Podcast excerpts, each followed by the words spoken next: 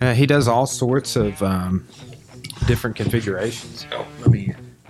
Everything that tastes good, I guess. He was. I better. Hey, you might want to down fucking silence your shit. God, Yeah. trying to fuck shit up, McElroy. I'm turning my phone on. Oh, these will be comfy. Okay, these are good. All right. Yeah. Good. Uh, let me see. Can I You get should that? have plenty of slack there. Ah, there we go. See, we're about we. I wish we would would have already done this, but I'm not in a drastic hurry. But we're about to tap the table. Okay. I got another one of these, Okay. right? But we're about to tap the table for network, and we'll run a gutter underneath, just like Oh, a, a piece of gutter, right? All right. And then we're, I'm putting a little table down here.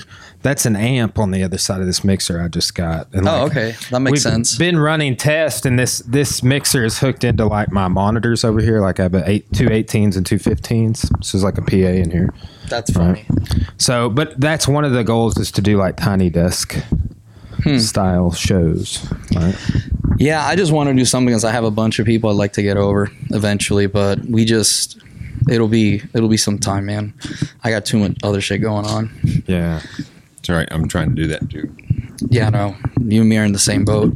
dude, I want I to just just got to get the. Um, just coordinating everything is Yeah. actually the worst. Planning planning is the the fucking Ah, take that dude. takes the most. Yeah, I, that group that uh, you added me to, um, like this, uh, people having the schedule feature. Like I'm trying to get that on my website that Yeah. way, because dude, like a lot of time is spent like, well, what time's good for you? Yeah. Yeah. Well, how about Wednesday or Friday? All right, Wednesday's good. How about these hours? It's like I just joke around. It's like digital ping pong. Yeah. right? Yeah. Um, it's just like I've been invited to like seven podcasts already. It's funny because I did one with my buddy Daniel, like the comedian in Texas, Mhm. and he's like a he's a blue belt under Kaio, uh, under Kaio Houston or something like that. And then after that, like a bunch of people like saw it and started was like, oh, I want to have this guy, and I was like, oh, I told no to a bunch of people, and I was like, nah, I want to talk with somebody who's comfortable and whatnot. And the next thing you know, is like we were like, yeah, okay, I'll do these, but it's been weird, man. I've been on a couple, but um, I got, I don't know. Like I, I could promote myself on other people's podcasts. That's a good idea. I was Yeah. thinking about it when you. I mean, it's to the- it's it's what it's for. I think that's what it's for. What's, I mean, 'cause yeah, you, get, exactly. you could get quite a bit of exposure just going back and forth to different. I mean, yeah. well, for us, it's worth because of comedy. When do you want to start, by the way?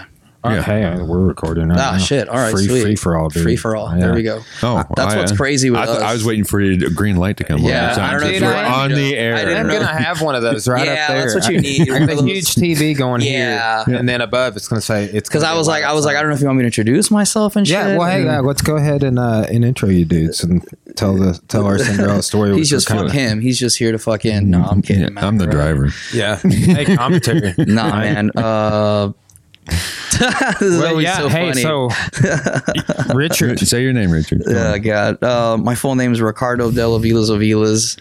Uh, I'm originally from Arecibo, Puerto Rico.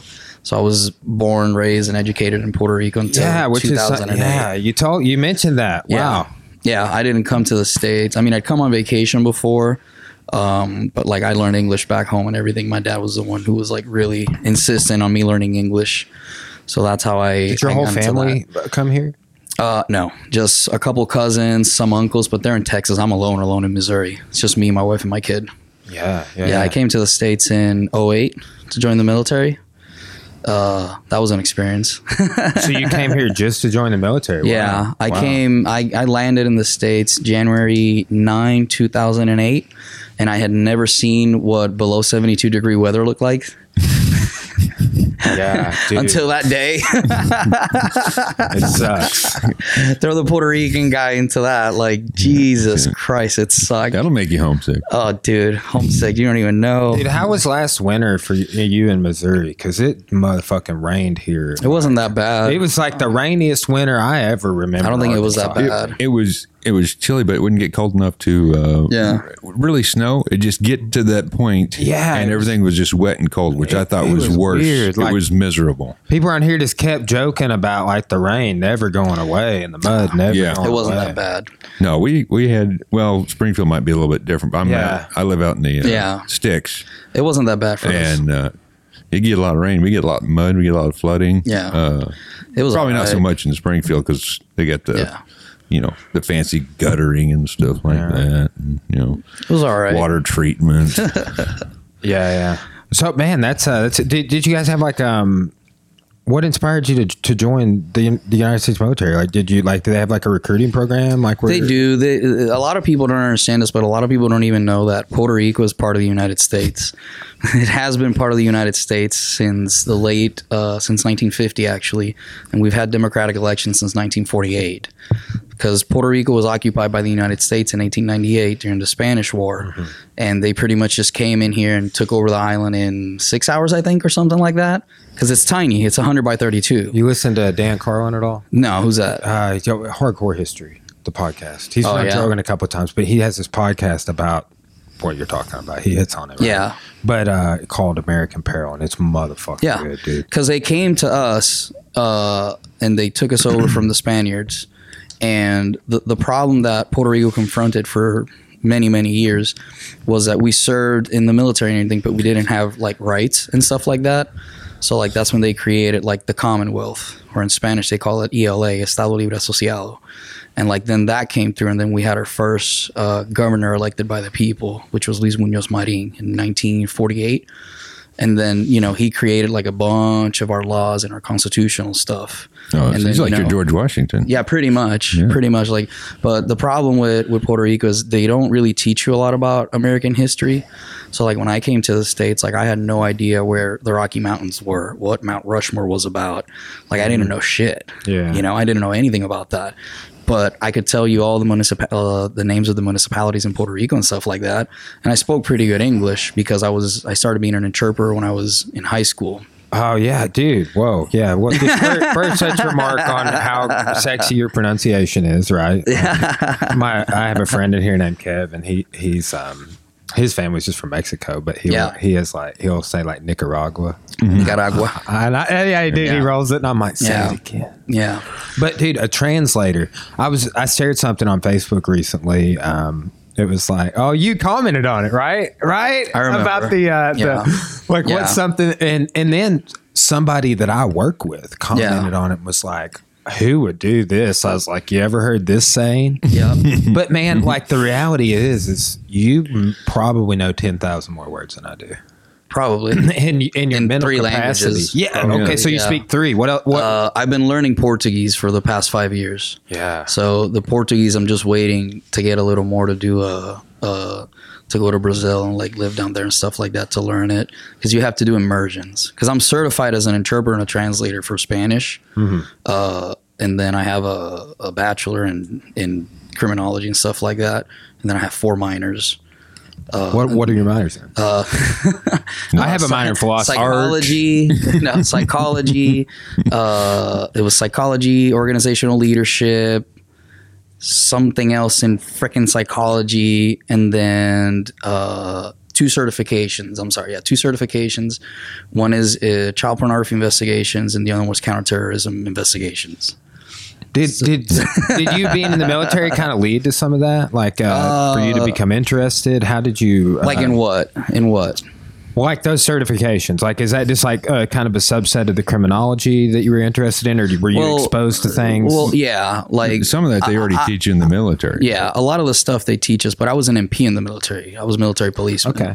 So like for me, it was really weird because my experience in the military, like, uh, uh, I kind of sort of fitted in, but like I wasn't. And we were just talking about this in the car. Like I was never really with like a clique of people. So like I just always stayed like to myself. And you know, you have the good old boy system and whatnot in the military, which that's that's anywhere you go. But in the military you see it a lot. And like I went in because I honestly just wanted to go to war. Like it's the main reason I, I went in. did you And- did, did you deploy? well, lo and behold, I graduated basic training May 28 of 2008, and then June 25th, 2008, I was uh, heading to Baghdad, Iraq. Okay. So yeah,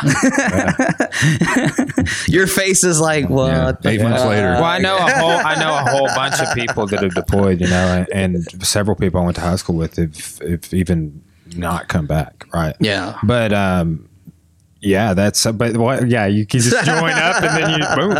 Yeah, I did everything I wanted to do in the military. That's great. Like I, I, I got uh, SRT certified. I, you know, worked in an SRT for a while in Korea. I was stationed in Korea for a while. Got to see the world. Uh, yeah, went to Japan a couple times on vacation. Love Nice. Japan. Love. Did you train any martial arts like while you were in the I started doing jujitsu in. So I started doing jujitsu in 2010.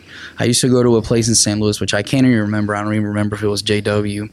And I started because, b- believe it or not, like I used to like not, not like know how to fight at all. Like basic training, I we did combatives, and I would cry every time, and it's just really embarrassing for me. And I remember like I had a guy named Joe Pellegrino that he started introducing me to like uh, combative and stuff. So I started doing jujitsu like regularly, and that's where it started.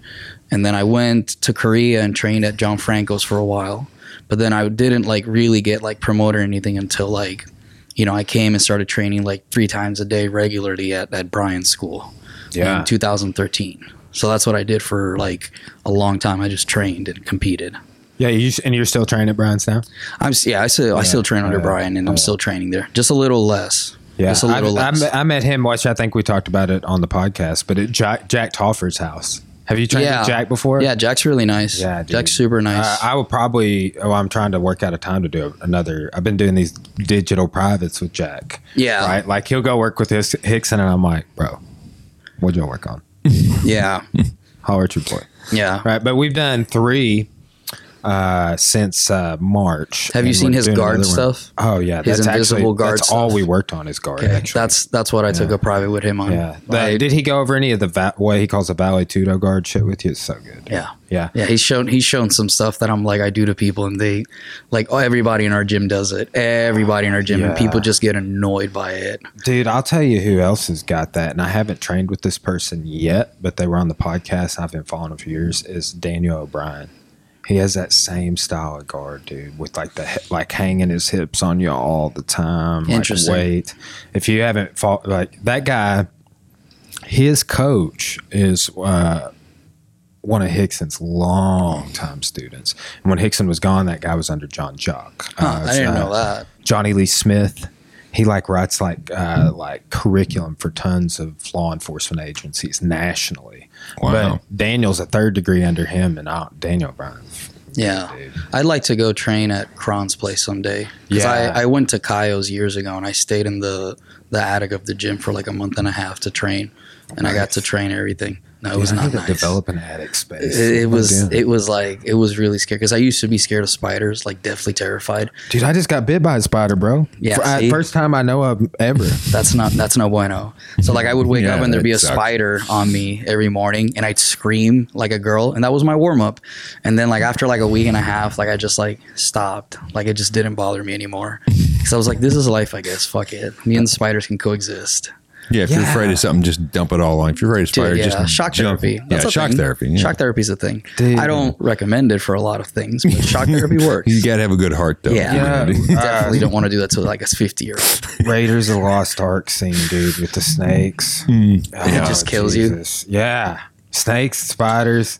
Like I was, I drove down to my grandpa's creek a while back, and there was like this huge fucking snake on the cattle guard, and I was like, "I'll just come back another time." You should see the snakes that we have in Puerto Rico then.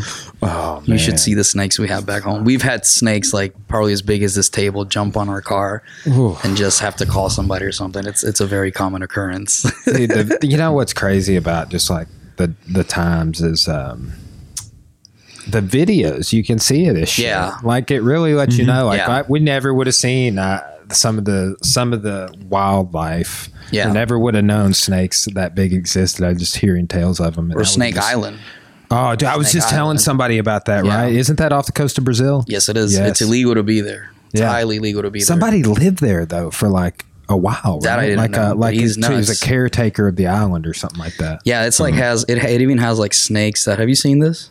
I have not seen this. I heard about It- Monkey I'll, Island. I'll put it on Monkey Island. Yeah, but Monkey Island, I think you can go. You just have to be careful because of the hepatitis and stuff like that. Well, but I thought you could go to. You just couldn't go on land. You just kind of go around. yeah, you the can go island. around it. Yeah, you 'cause- can't go on. No, no, no, you Monkey can go on, but you can go there. Like at least there, this snake one, like they're saying that there's like species that they don't even know what the hell Mm. is there, and it's kind of weird because they're all there, like Yeah. all over the place. I was thinking about that. I wonder how yeah, that's what I'm trying it to figure became so popular. Maybe there's something with the within this- the gene of that. Maybe- know. I, I maybe think there's there just was, a I think resort, there was you some know? like hillbilly crossbreeding in there because that's what I think. That's how you make weird snakes nobody sees anymore. That's, or, uh, or that's maybe, what happened. Maybe the snakes just had like some sort of like orbit deal, and they're like, "Hey, homie, come on over here," and they were like, "Yeah, let's get over there. Fuck it, let's Yeah, just go yeah. over there." yeah, I think it was some inbreeding going on. That That's- probably too that's- could be. yeah, The- the- a- He's weirded out. He's like, I don't know where to go with this. It's an interesting concept, though. It's like I was thinking, well, what you're saying, like, maybe it was like a prison, like Australia or something, right? that too. That too. That's, prison- that's like how we with know. bones- prison for with snakes? is A prison for snakes. Or, or, or like, hey, we're just gonna put you on this island. They're gonna eat you, and, And you're gonna if you survive a week, you know, yeah. That would be. Could you imagine if they did that with prisoners? like do like some PUBG style shit. Like, oh, Like, you all right, seen guys. Vikings, Ragnar Lothbrok, dude. That's what happened to him. That's when I stopped watching the show. Hey man, we're just gonna drop you in this island. You drop you and on this island. If you survive, Yeah, we're not coming back to get you. We're just saying if you survive, good on You you. go free. Yeah. Yeah. What, what do you guys know about volcano sharks? volcano shows, Which volcano volcano- sharks. volcanic sharks, Yeah, dude. not a Okay. fucking Guys, thing. shared- I know- How is this a thing? Dude. It's real. It's No, it is not. A shark It's that a can movie. live in It's- a No, that's volcano. Sharknado. Yeah, that's Shark- okay, so there was this big volcanic eruption in the ocean. I, Uh-huh. Somebody shared a meme, and it looked like a news article, which is hot to do right now. You know. Yeah, Yeah. Let me And- let me lead you with fake news. Yeah, and I was like, "There's no way there's volcanic sharks." But then I like found a dozen articles, and I shared one I deemed credible. And it there's this a volcanic eruption in the ocean, and tons of sharks were in the eruption site within minutes of the eruption on film. Right, so it was like they were monitoring the area for like seismic activity. I guess. Mm-hmm. dude. 2020, I know another monster of the Listen, week, man. not even First that. murder hornet. 2020 is Whatever happened to like, murder hornets? Oh, I don't know. I don't know. But let me tell you Same. something, dude. 2020 is kind of like what would happen if Post Malone was doing coke and meth at the same time and he wrote a song and the video was directed by Quentin Tarantino. Like this is what 2020 is like, man. Like Dude, it it's is been a nuts. roller It, it feels like a Quentin Tarantino movie. It feels like a. Tarantino movie, and then it's Post Malone in the background just doing this right here. Yeah. I'm I'm hoping there's like an Yeah. And we have know- our moments. Like we got a stimulus check, you know, that would be like DJ Khaled going, spend that money. yeah. You know, like something. Make it rain. Like, make, it, rain. You know, I respect you. Go buy yourself something nice. Yeah, yeah. He Just 'cause just- I like it. He's Just 'cause sliding like like hundred dollar bills. Like, what can I do with this? Did uh, did you watch Posty on uh, JRE the other day? I'm only an hour and a half. Uh, me too. I hadn't watched the yeah, whole I haven't watched the whole thing. Dude, what about that? Dude, the David Choe episode, man. What The one? David what? David Choe. What? It's David one of the, Cho? okay, it's one of the best episodes. Like I didn't even know J- David Choe had been on like ten fucking times. This is a dude that was a Vice reporter, right? But he's Oh, also okay. an artist, and he he like went to school with Zuckerberg, right? Oh. and Zuckerberg had him do some shit for Facebook and paid him in stock, and then that stock became worth like two hundred million. This dude has been to like every country, every state. Oh, the guy who was friends with uh um Anthony Bourdain. Anthony Bourdain. I saw that one. That that was Oh, man. that was rough. I did not see that one. That was a rough one. like four It's a Very rough one. It's Yeah. very good, but it's it's very emotional. And some of the stuff he talks about is like the stuff we were talking in the car about how people don't know how to deal with their emotions and their Yeah. addictions and stuff. He talks a lot about that a Yeah, lot. Yeah, I saw that one. that that that was one. a I'll have to. I'll have to. I haven't seen that one yet. It's good. It's really good. somebody texted me about it and I was like, man, I'm gonna look into this. And then I didn't realize that he, he'd been on Joe Rogan several Yeah. times. Oh yeah, he's been on Joe Rogan. Yeah. yeah. He's been there a couple times. Joe Rogan got some really. Sometimes he gets some really weird guests in there, and then they start talking, and you're like, is it me or are they making sense? Because this isn't because they're talking about aliens and then they're talking about talk- this one guy. You want to talk about things that don't make sense? no, really, they're talking about this one guy. I forget what his name is, but he had to prepare a briefing on UFOs for President Bill Clinton at the time. Oh, I wonder what. The, I don't know if I've seen that At one. the last but I've minute- seen at- several from At that. the last minute, he said they cancel it. So Bill Clinton knows nothing about aliens, according to him. There's aliens now, so I mean, we've admitted. I'm just saying, aliens. Joe Rogan's got some people What's- on there. He's like, That's he has. Let, let's sidebar that, and let's say all the people that we're ref- referencing he's had on recently. Yes, is like uh, you know the uh, Bob Lazar and Yeah. the guy that directed that documentary on Netflix, and then he came back on the other day, and then there's this Captain Fravor guy, Yeah. and everything, and then there's Tom DeLonge, which everyone's still talking shit about, Yeah. Mm-hmm. and everything that motherfucker said was true. Yep. Yep. Like that dude, I like I've been kind of defending him this whole time. It's like that dude's a fucking genius. Like Yeah. everybody's praising Maynard James Keenan because he's in three fucking bands. So is that guy. And then on the side, he's like got this to the stars Yeah. project. but it's like everything he said is just Yeah. been echoed by that lady that came on Joe's. All of these things, like saying all the same thing, and Joe was like not giving them any shit. Yeah.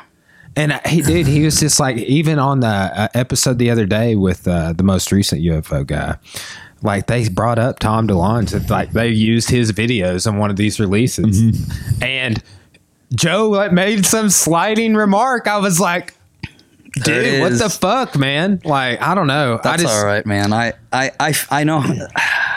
I've said stuff before. Like, uh, one day I went to to do like a, it was like a talk, I guess, and I was talking about like human trafficking, and someone in the crowd comes up. He's like, "That only happens in movies," and I kind of like was so taken back. I didn't really know like what to respond to that. And now that people are starting to be aware of it, I kind of just sit back like, it's cool that everybody's getting awareness because it happens a lot, but it's like yeah. a lot of people have known about this for a long time. Like it's Oh, just this Is, yeah, this didn't just yeah, happen. this isn't just happened. This Well, is yeah, not if it's new. people think if it's not true for them, they. I was just thinking about this today. If it's not true for them, if they've never seen it, th- then it didn't happen. And Yeah. it's not possible. Yeah. Yeah. Well, some people live in a castle of glass, and they just don't.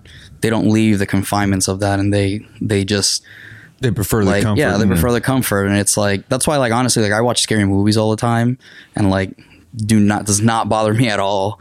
Like because it's Oh, like some of the stuff you see like it's just like brutal. Man, I had you my know? ex girlfriend. She liked scary movies. I- Yeah. I, had to watch The Notebook like several times. That was horrible.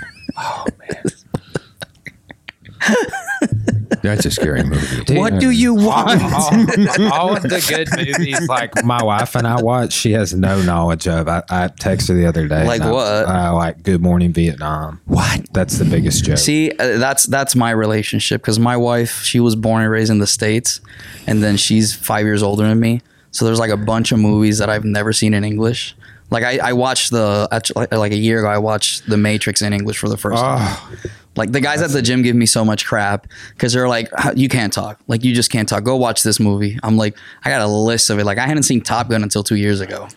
You're lucky. You should have never watched that movie As a kid, honestly. That yeah, see, a- that's what I'm saying. My wife, she's she's fi- uh, four years older than me, and she's like seen all these movies. no, I, jo- I Mrs. joined. Doubtfire, bro. Have you seen Mrs. I've seen Mrs. Doubtfire. Yeah, no, I joined. I joined the Navy, and I I watched Top Gun before I joined the Navy, and then after you what, and after I got, I was in the Navy for a couple years. It came on TV again, I was like, See, I screwed myself. You motherfucker! I screwed myself. I didn't like. I oh, was man, super I hated- anti-military. hated that Like movie. when I was in in Puerto Rico, and then when I joined, everybody was like shell shocked because I was like in FBLA and all this other crap. Oh, really? And I was like, yeah, I was like, my high school years were pretty cool, man. Like they were pretty dope.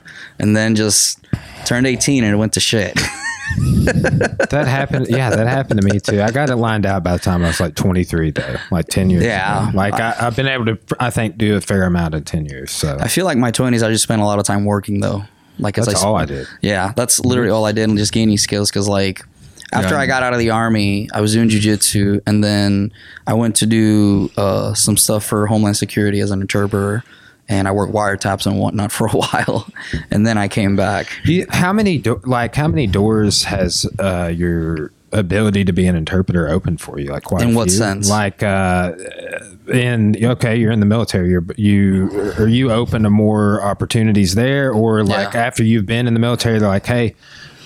We we know you can serve as interpreter. We need to use you here, here, and here. Or honestly like it's a combination of things like even like when i do comedy like a lot of the stuff that i tell that i get good laughs are like like stories that i just like was able to like recreate but like i don't think it was like one thing or another because i've been able to speak english and spanish since i was like six like very very fluently and then when i was a teenager is when i got the opportunity to work as a terp like so i understood like you know the differences of like the forms of interpreting you know how to do translations like the essence of it.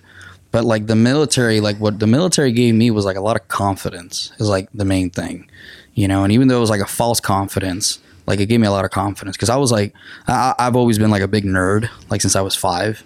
And i always watched like dragon ball z and all that stuff. Oh yeah, so like, and uh, you know, when I joined the military, like a lot of people aren't into that.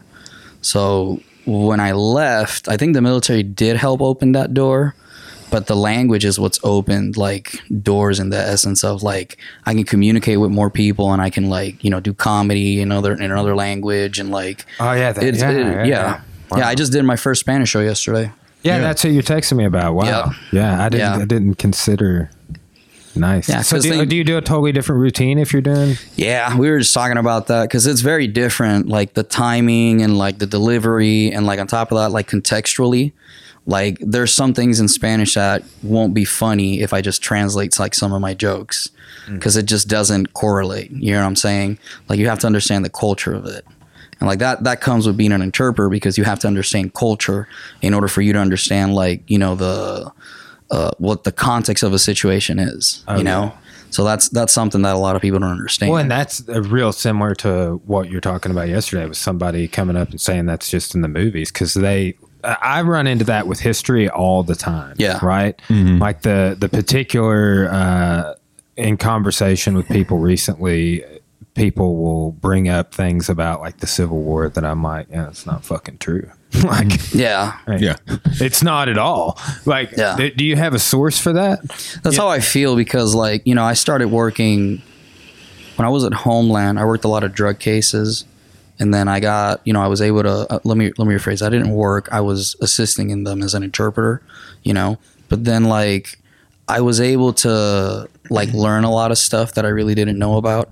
And then when I started my company and I started doing like the cases with CPS and stuff, there was a lot of trafficking cases.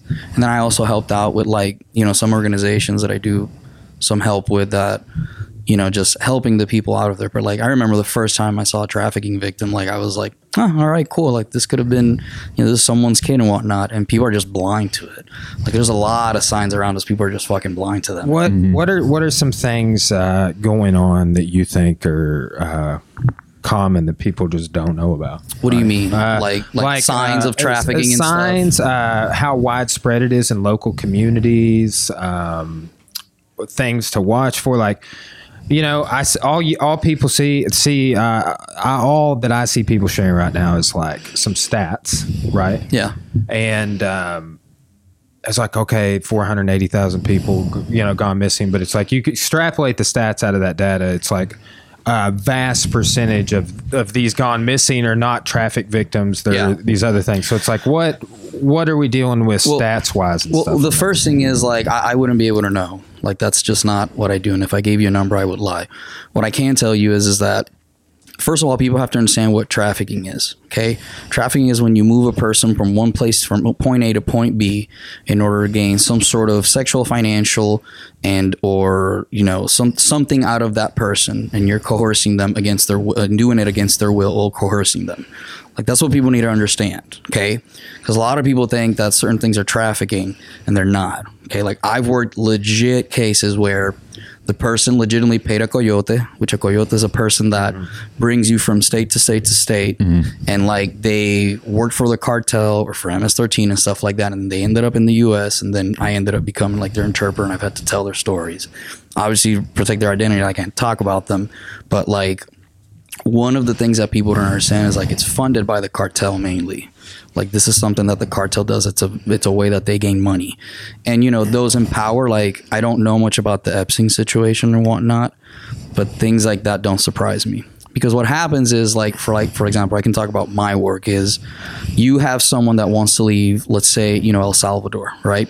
You have to cross many, many, many, many places, and they go and they pay you know the cartel X amount of money for them to take their kid from one spot to another. Dude, I'm gonna put this back. I can hear you. You're like like a motherfucker. Breathing in there, you all No, right, no big McElroy? deal. Your, no big your deal. heart all right? It's just like it's picking it. I don't. I didn't. I didn't hear that. That's like that's what it's super good for, Ah. right? But I have I don't I tried to set your gain to ours. Oh, you but it- good. it- I think the gain's up a little high. It's, it's Okay, I was- super. It sits a hot mic more than anything, so don't worry about I didn't. I didn't Yeah, mean to yeah. breathe heavy. No, if I did, if I had you on uh, headphones, so that's my bad. It's the right? coffee. It's It's, the coffee, is what it it's, uh, it's the nitro coffee. but hey, at least you're not a mouth breather, dude. That's Oh, true. God. You're you're breathing beautifully through your nose. Thank you. Don't feel self conscious I have about it. practiced that for I- quite some people time, that breathe through their actually. nose, I'm like, I was I was admiring it. but uh, I, but yeah, that's you hearing you, and then you hearing other things is like the whole thing. Like you say, I'm just like moving mine around all the time because I move around quite a bit. I'm trying to get one of a different chair here pretty soon. That'll yeah, those allow me gaming chairs are pretty nice too. Yeah, dude, I'm gonna get the same chair Joe Rogan sits in, the Capisco. I don't know It's like that a posture chair. It so it looks like a like uh, it's shaped like the same way in the front Oh. and the sides because you can sit three different ways in it. I don't know. Oh, really? Sit with the back at your back, or you can flip it around and like if you're typing. Which I would have had one of those. Oh, that's Yeah, pretty back in the day. Yeah, I mean these chairs are okay, but like, dude, I, I'm, I'm I'm used to these regular 20th century. Yeah, that's what I'm used to. This is like, eh, I'm used to this. those, yeah. those fancy I mean, man, I gotta, future. yeah. As much as I sit, am going to be sitting down, I'm sure this semester too, because we'll be back online, like you guys Yeah. were saying with uh, uh, theme parks opening back. Yeah. Yeah. But anyway, man, sorry to sorry to No, no, so, you're good. So you're talking about the cartel, right? Yeah. So So they pay someone X amount of money to bring, and normally this is what I've seen a lot is they'll pay to bring their kid over here. So then they get them all the way up to Mexico, and then at Mexico, they they do a crossing. What a lot of people don't know is that at that crossing, a lot of people die, and a lot of those bodies they just get eaten and whatnot because it's brutal to cross. And then you have entry points that people can go to if they're seeking asylum, which I've had cases like that where they're seeking asylum and you know they have What like, years were you doing documents. this, uh? I've Sorry. done that from 2017 up until like a few months ago. I've had cases. My wife, my wife, what a wanted me to terrible fucking time to be doing that, right? I mean, It just seems amplified right now. Maybe that's just in the news. I just don't like. I don't.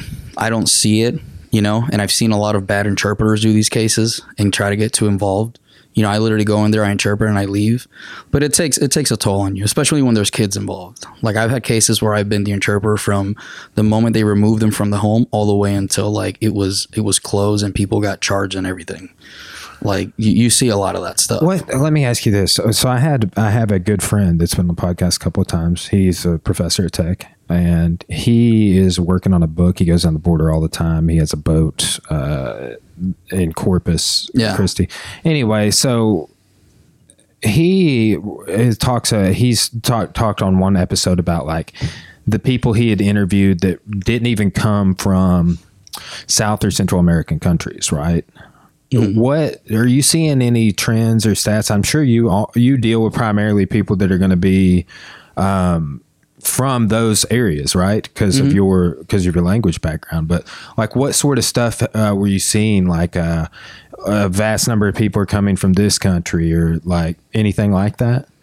El Salvador and Colombia, Hmm. and then you have a bit of Mexico here and there, but a lot of from El Salvador and Colombia Why because of the you- situation. What what for people that don't know what that situation is? So pretty much what's happening is in Colombia, in not even in Colombia, like in a lot of like Central and, and South uh, South Latin American countries, the cartels run rampant. Like Mexico just recently, uh, like a few days ago, they captured one of their high value targets from the cartel. Uh, like today, I think, or yesterday. And then, if you recall, it was all over the news a, a few a few months ago that the cartel was was having like a war with the Mexican military, and then at the end they just couldn't, and they let uh, El Chapo's kid go. You know, Yeah. so like things like that happen because the cartels run it, and they run protection, and they're not centralized. So since they're not like centralized, you know, you could be part of this clique. They call them cliques. Like you could be part of this clique when you're talking about like MS13 or like La Mara Salvatrucha, right? Um, and then you know that click is ran by you know Jose, you know, and then the click like two miles from the city is ran by another dude, you know, and like they believe in violence and extreme violence, and like they teach the kids at a young age that it's normal to be violent. Like that's just a thing you see a lot, like a ton. You know, something too, I'm thinking about while you're talking about this, like, is that um, the this has come up with like law enforcement that I've talked with recently. Yeah. they receive this trauma from from seeing all this stuff, right? Yeah, and, they do. From hearing these stories and talking to these people, like what you were mentioning a moment ago. And then that does really put into perspective in some way, like, okay, and then way further removed from how these people feel are the victims, right? The, the problem we have is that we have a society that's not even a society. I don't want to say society. Like our law enforcement is very reactive when it comes to this. You know what I'm saying? And we, you know, law enforcement. This is speaking from I've worked both sides. You know, law enforcement we're concentrating on catching the dude. You know, the problem is like it's kind of just like with the whole uh, prostitution thing and whatnot, which I've seen cases like that.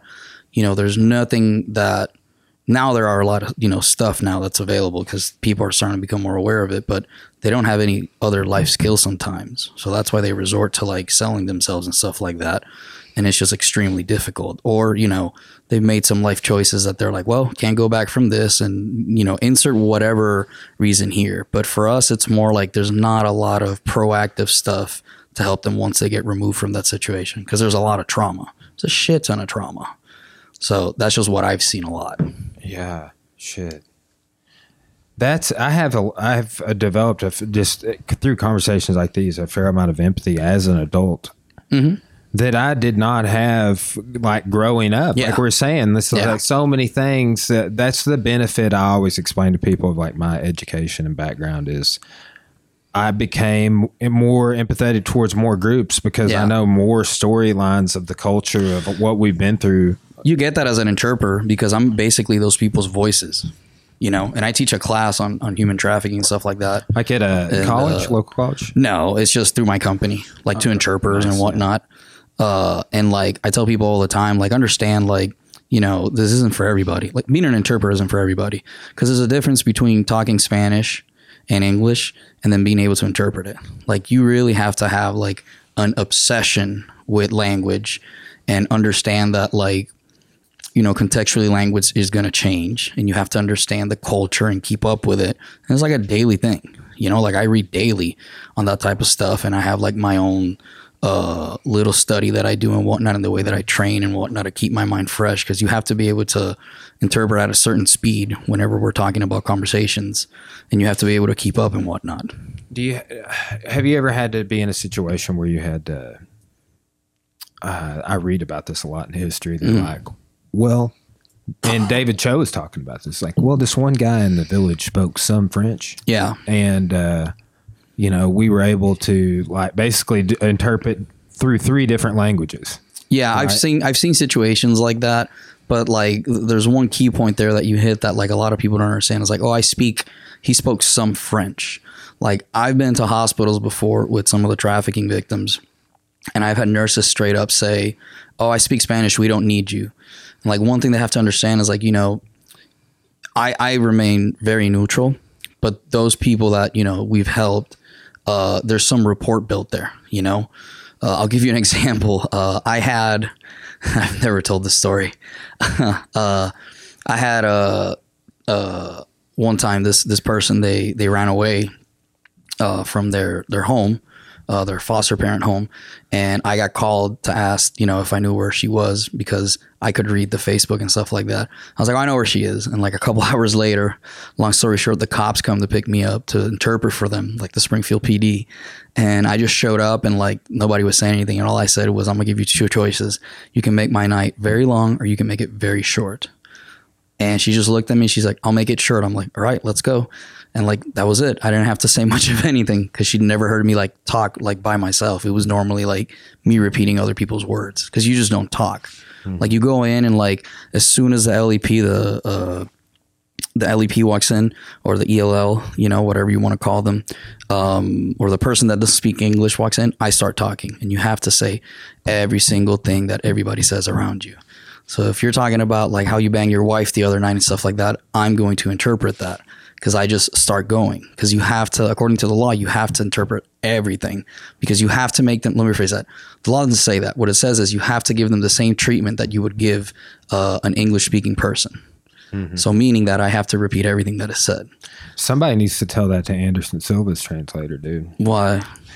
Do you not remember, like, uh, which I don't know, like, I, I've seen some breakdowns, but he would, uh, Ed Suarez, he's a manager for a bunch of people, but Yeah. Anderson would talk for like 20 minutes in Portuguese. And then Ed Suarez would be like, Anderson says thank you. Oh, dude, yeah, that's, that's, you can't do that. So here's here's a lesson in interpreting. Okay, there's three modes of interpreting, right, or translating, however you want to call it, because there's a difference between interpreting and translating. Interpreting is the spoken words. Okay, that's when we're talking like, and there's two forms of that. It's going to be continuous and simultaneous. Continuous is when he talks, I talk, you talk, I talk, he talks, right? Simultaneous is when he's talking and I'm talking at the same time. I'm saying the same thing he's saying in in in the the language. And then you have site translations, which is pretty much when uh, you give me a document and I look at the document and pretty much I have to like on the spot, like start like, you know, telling this person what the document says. And then obviously you have what's called whisper interpreting, which is, you know, it's pretty much when you see that a lot. Like, well, you won't see it at the UN like with the presidential stuff because interpreters are like ninjas. Like that's what a lot of people don't understand and uh, let me finish that before I rail on. Uh, so you have whisper interpreting, which is like what I do a lot in court, where I'll pretty much just sit behind the person and just go as they start talking, like you know, uh, court is in session, se levanta la corte, you know, and you just keep going at it. Um, and that's probably the best way I like it because I charge by the hour, even if I work ten minutes. And a lot of times the court is like, okay, we're gonna go through the proceedings, and I'm like. I'll tell them like to go at a certain pace. Like, can we slow down how we talk? And then I'll just and I'll, you know, they'll ask like, do you understand? And people are like, wow, like I understood everything. And they've looked at me before like, who, who, who the fuck were we paying before? Like, why, why were we paying uh, that person? How many years of experience do you have doing this now? oh God. Are we counting like the years in Puerto Rico? You Yeah, started when just- was 16. Yeah, right? 16. So- we were just talking about Yeah, this too. great. I started when I was like, so here's the thing, and I wrote this into a joke, but but I've never told it. So the reality of is the way that I started as an interpreter, and a lot of my buddies who see this are gonna laugh, was I uh, since I spoke English like from a very young age, because my dad was always hammering like, you need to learn English, you need to learn English. Um, I would charge my homies to do their homework in English and then they would pay me and that's how i would that's how i started right? But then you know uh, through fbla i was competing at improvised oratory and i was also assigned to go to disney for fbla as an interpreter. And i got to go to disney world and stay at the swan and dolphin for that. So like i've been doing this stuff since i was 16 Nice. you know in the military i did it a little bit because we would have people that were spanish speakers only. Uh, in korea we had some incidents where we, we apprehended some people like that. Uh, and then pretty much like you know up until three years ago is when i started my business the language ninja solutions. So now you're basically just a consultant for anybody that needs your services, Pr- like pretty much. anybody? like i've i've moved away from doing interpreting and translating. Like i have i have people that i pay to do that. And what i'm starting to concentrate on is uh, teaching because that's what uh, edgar hidalgo one of the guys that i told you about uh, he, Yeah. he owns trans interpreting uh, edgar's like you need to just start teaching like with the experience that you have like no one's gonna pay like what they want for the interpreter because they just they just don't care you know so like uh that's what I've been moving towards in like more of a consulting place, just so I can like, you know, have more time to do comedy and spend time with my family. And I can do everything from home too is the beautiful thing, you and know. how, how old are you now? 33. Oh, dude, same age as me. And Yeah. Jesus Christ and Alexander the Great. Yeah. Yeah. It's just Hopefully, we don't die this year. Well, yeah, It's a you weird might be year. re- you might be reincarnated. I don't. Any, yeah, you never know, man. You never know. Yeah, I just, just know I prescribe to all religions. Hey, That way, when I get to the pearly gates and Buddha's there, I'd be like, I, I knew it. I knew. I, I knew like, knew it. was a I common knew it. I knew it. My dad said something crazy. to me Played the other day. game. It was like one dimensional, and I was like, you know, he was talking about like two, these two people in the Bible that didn't die. Yeah. like they got whisked up into heaven, and I was like, I was like, well, if we surveyed all world religions, Dad, it'd be more people than that. Okay. And he was Oh just my like, God. whatever, whatever. I was just like, dude, all right, Yep. That's that's how I feel sometimes. yeah, Talking to my dad. My dad did um did uh 30 years uh as a cop in Puerto Rico. Oh wow. Yeah. Wow. How different's law enforcement there? Could you can Extremely that? different. Puerto Rico, uh, okay. Yeah, I used to live in Puerto Rico, so I- Yeah. You did too? Yeah. He was- when he was in the oh, Navy, wow. yeah. Okay. Yeah. Yeah. You mentioned. Did you Yeah. mention that a second ago? I think He was in the Navy, Yeah. yeah. You, but yeah. You, you did mention you were in the Navy. I just didn't know you'd also. we know each other through comedy. Like we've Yeah. become pretty close Yeah, with I didn't You're, a know com- him at you're you a Puerto comedian too, dude? Yeah. Yeah. Oh. Yeah. We we do a lot of shows together and whatnot. Yeah. Well, same. Same. Where, where do you guys usually around? uh, It, it just depends, man. Like we used to go to the Blue Room, uh, Blue Room Comedy up in Springfield, Missouri. Yeah. But Used it's to uh, club in uh, St. Louis. yeah. Then there's a club in St. Louis too, and then I have my own show. I have a cigar show that I host like once a month, and then the shirt I should put it on. You should the put it on. You uh, absolutely should put it on. Cigars, coffee, dude. I have such a coffee addiction. It's quite. That's why I did that shirt Yeah. because it was like I was like sitting there and uh like thinking of like some of the jokes that I wrote down and that was one of the jokes. I was like I was like taking a shit on vegans and stuff like that. Not even vegans, like people who talk about like oh you need to eat more plants and I was like yeah, I drink coffee and you know, I snort coffee and I smoke cigars. Like that's a salad, right? Like that's got to count for something, I guess. And yeah, some people did not funny. like that. But no, man, it's very different. it's like very, very different because you know the laws in Puerto Rico are they give you different. Number one, in um, in uh, you know the laws are different. You know, there's just a lot of differences. I, I don't think I'm the person to talk to about that because I'm not just. It's just something that I, I I didn't do for a long time. You know, but there's a lot of crazy stuff that happens in Puerto Rico. A Oh, lot of yeah. corruption. A lot of corruption that happens too in Puerto Rico. Did, Oh, and and there and uh, when I was there, Yeah. I'm not saying they're racist now, but when I was there, they literally told us at the briefing yeah. that this part of Puerto Rico, if the sun's down, don't go there. sun Yeah. if, if the sun, if this, He was there in the '90s though, when there was a lot of corruption, like to Oh, the yeah. point that the the we were just talking about this. Yeah. Uh, there was a there was a like a big drug lord that had everybody in his pocket, and then they Oh, just yeah. Mm-hmm. cleaned house in the '90s. And like you know, we uh, Puerto Rican people, like eh, you know, I, I don't think that we're racist. You know what I'm saying? Because you have Puerto Rican people that are white, that are yellow, that are brown, that are purple. I just know but that but no, sounded- yeah, it but sounded very there was some racist when they issues. said- Yeah, there was some issues with the military. There's always been issues with the military. Like a lot of people who join the military from the island, like a lot of people don't like you. Some people they just don't care nowadays. But there's a lot of people that don't like, don't agree with. yeah, the we didn't stop at stoplights either after 10 o'clock. Yeah, there's that's yeah. They have Driving in Puerto different Rico is nuts. have you been to Brazil before? No. no, I haven't. I Yeah, have I've- not. I've been there. You have been. Real. Oh yeah. See, Yeah. I, everybody I know has. I've never been. Like, and I don't know. I, Rio- that's- I don't know if Rio's- I'll ever go. Oh man, the, the they call it the mafia down there, but they they run they run Brazil. Like multiple Oh, yeah. UFC fighters, but it's been robbed on the street by like organized crime. Yeah, fucking I mean, nuts. when I was It just there, won't end. When I was there, it was uh, you know politicians and we're getting I'm assuming getting paid by the mafia because the mafia did what the hell they went to down there. Yeah. From what It's I've nuts seen. to me. I mean, yeah, it's nuts. I, like yeah, what I, I if see. I were, if I'm going to go to another country, uh, it just I don't know, probably won't be that. Uh, I like I to could, I go. could bring tons. Like, I, dude, there's this. Uh, I get that there's incredible jujitsu down there, and I'm jujitsu black belt, and I want to train incredible jujitsu people. But there's a you know, Rickson's here in the United States. like, Yeah. uh, there's a bu- there's so m- Caltera, like uh, who you mentioned earlier. yeah, There's so much good jujitsu here, and I can get almost anybody from Brazil to come live with me if I want. You Yeah. know what I'm saying? Like that's, the thing. yeah. That's the thing that blows my mind is like the amount of people that are leaving and just coming over here, you know, and then you don't you it don't hear about country, them. though. Brazil. Brazil's Yeah. beautiful. I would Yeah. love. I've I, would love to go.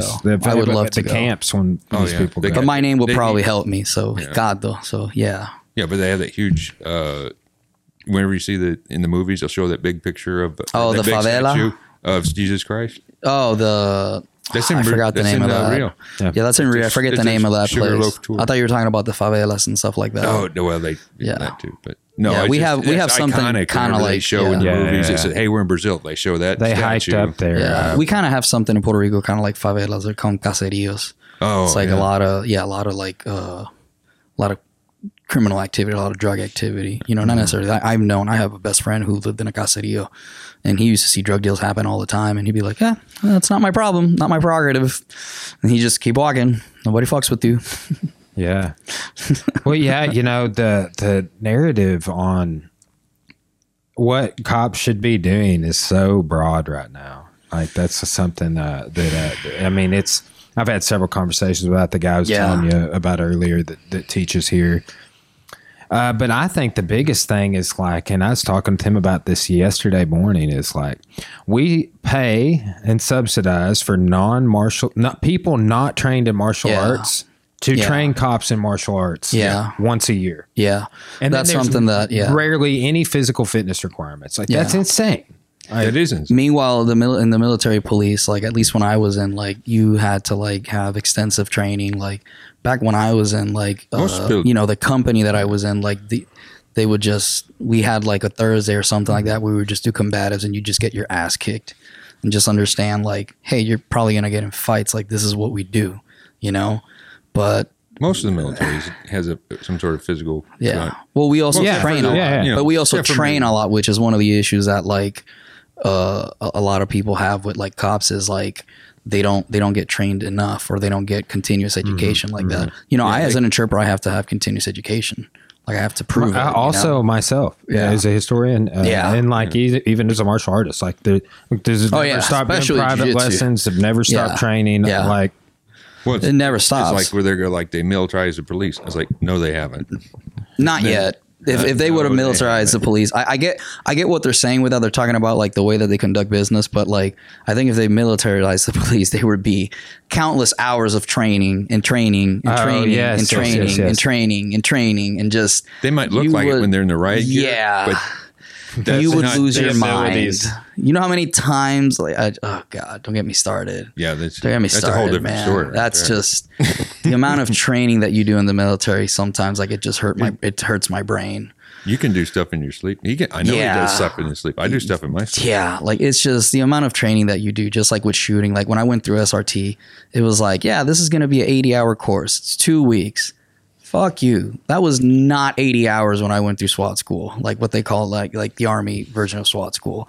Like we were in the range to the point that my finger hurts. That finger bends to the side because of that. Hmm. Like we spent countless hours shooting and shooting and shooting and shooting and then you have to requal and all this other stuff and it's just like and, and and you know I can't imagine like guys who are operators like Alan Shabaro like you know Shabaro's told me some stuff that he's like it's like spent months shooting like that I'm like Jesus can you imagine that budget like my god yeah, Yeah, But it's I just didn't like- go through the intense training he did. yeah he was in the Navy he kind of like had like the floaties and like the little rubber duckies. That's ducky a Coast Guard.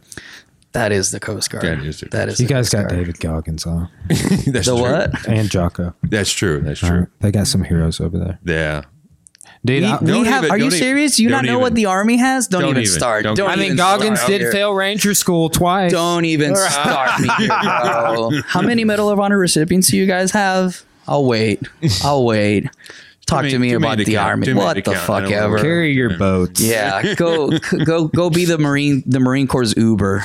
That's exactly what you guys are. The, the, the inner, uh, inner, what? it- What would you? What would be the word? the inner like I don't know. We talk we talk shit to each other too on stage. Like when we do Oh, like yeah. when I'll do a joke. Like I wrote a joke about the Navy one day, and he's like, "You motherfucker!" like that's good. and it's my closer now. Like it's pretty much like a. I always close out. I say like you know motivation is a big thing, and I'll be like you know in the army like all, all the armed forces they have like a like a battle cry I guess it's called Yeah. Like you know motivation is like oh that's what the army says. Marine Corps say hoorah because they want to sound like devil dogs. And then the Navy just says ah just a tip in the butt like that's that's a joke that I wrote. And I, I said That's, it one that's day. still the Coast Guard. it's still and, and I said Navy and everybody laughed. And then I get off stage he's like you motherfucker. And said the same thing. It's the Coast Guard. I'm like it's the Look, Navy in that joke. That Ashton, that Ashton Kutcher movie made Coast Guarding seem very difficult. Those I guys are- think those Kevin guys are tough, Costner though. died in the end. those guys, those guys No, are those tough are though. those are called SAR swimmers. Search and uh, the, search and those search rescue. dudes. Like I wouldn't Oh, fuck yeah, with yeah. those dudes. Anyone. What was guys, that movie called? That the Guardian. The Guardian. The Guardian. It's about the But search rescue teams. Anybody goes through search and rescue. You're fucking crazy. search and rescue because you got to run and swim. yeah. With oh, hey, somebody- by the way, somebody. by the way, it has to be while there's a fucking tornado or the water's going nuts. Yeah, this is not calm water. and you have to willingly jump into it, okay? helicopter, yeah. From a fucking perfectly fine helicopter. Like, let's think about all the things. This is why I say, like, someone asked me, "What's the craziest thing you've done for money?" I'm like, "Oh, I went to war with another country for forty three thousand dollars, fifteen months." Yeah. It's like, yeah, dude, that's how much I made in 15 months, like yeah, that's 43 pretty- something. That's like my teacher's salary. Th- That's what I'm saying, bro. so I was crazy. like, that's the craziest thing I've done. Like, think about it. These guys, first of all, they tell you, like, okay, you really want to do this? Like, you're going to be the last line of hope between people. And sometimes you're going to have to pick who, who lives and dies. Yeah. Sometimes both people might die. Sometimes you might die. Yeah. Uh, yeah, I want to do that. Okay, sign right here. And then you go through the training, which the training it, is not simple. No. You know, like it is not simple at all.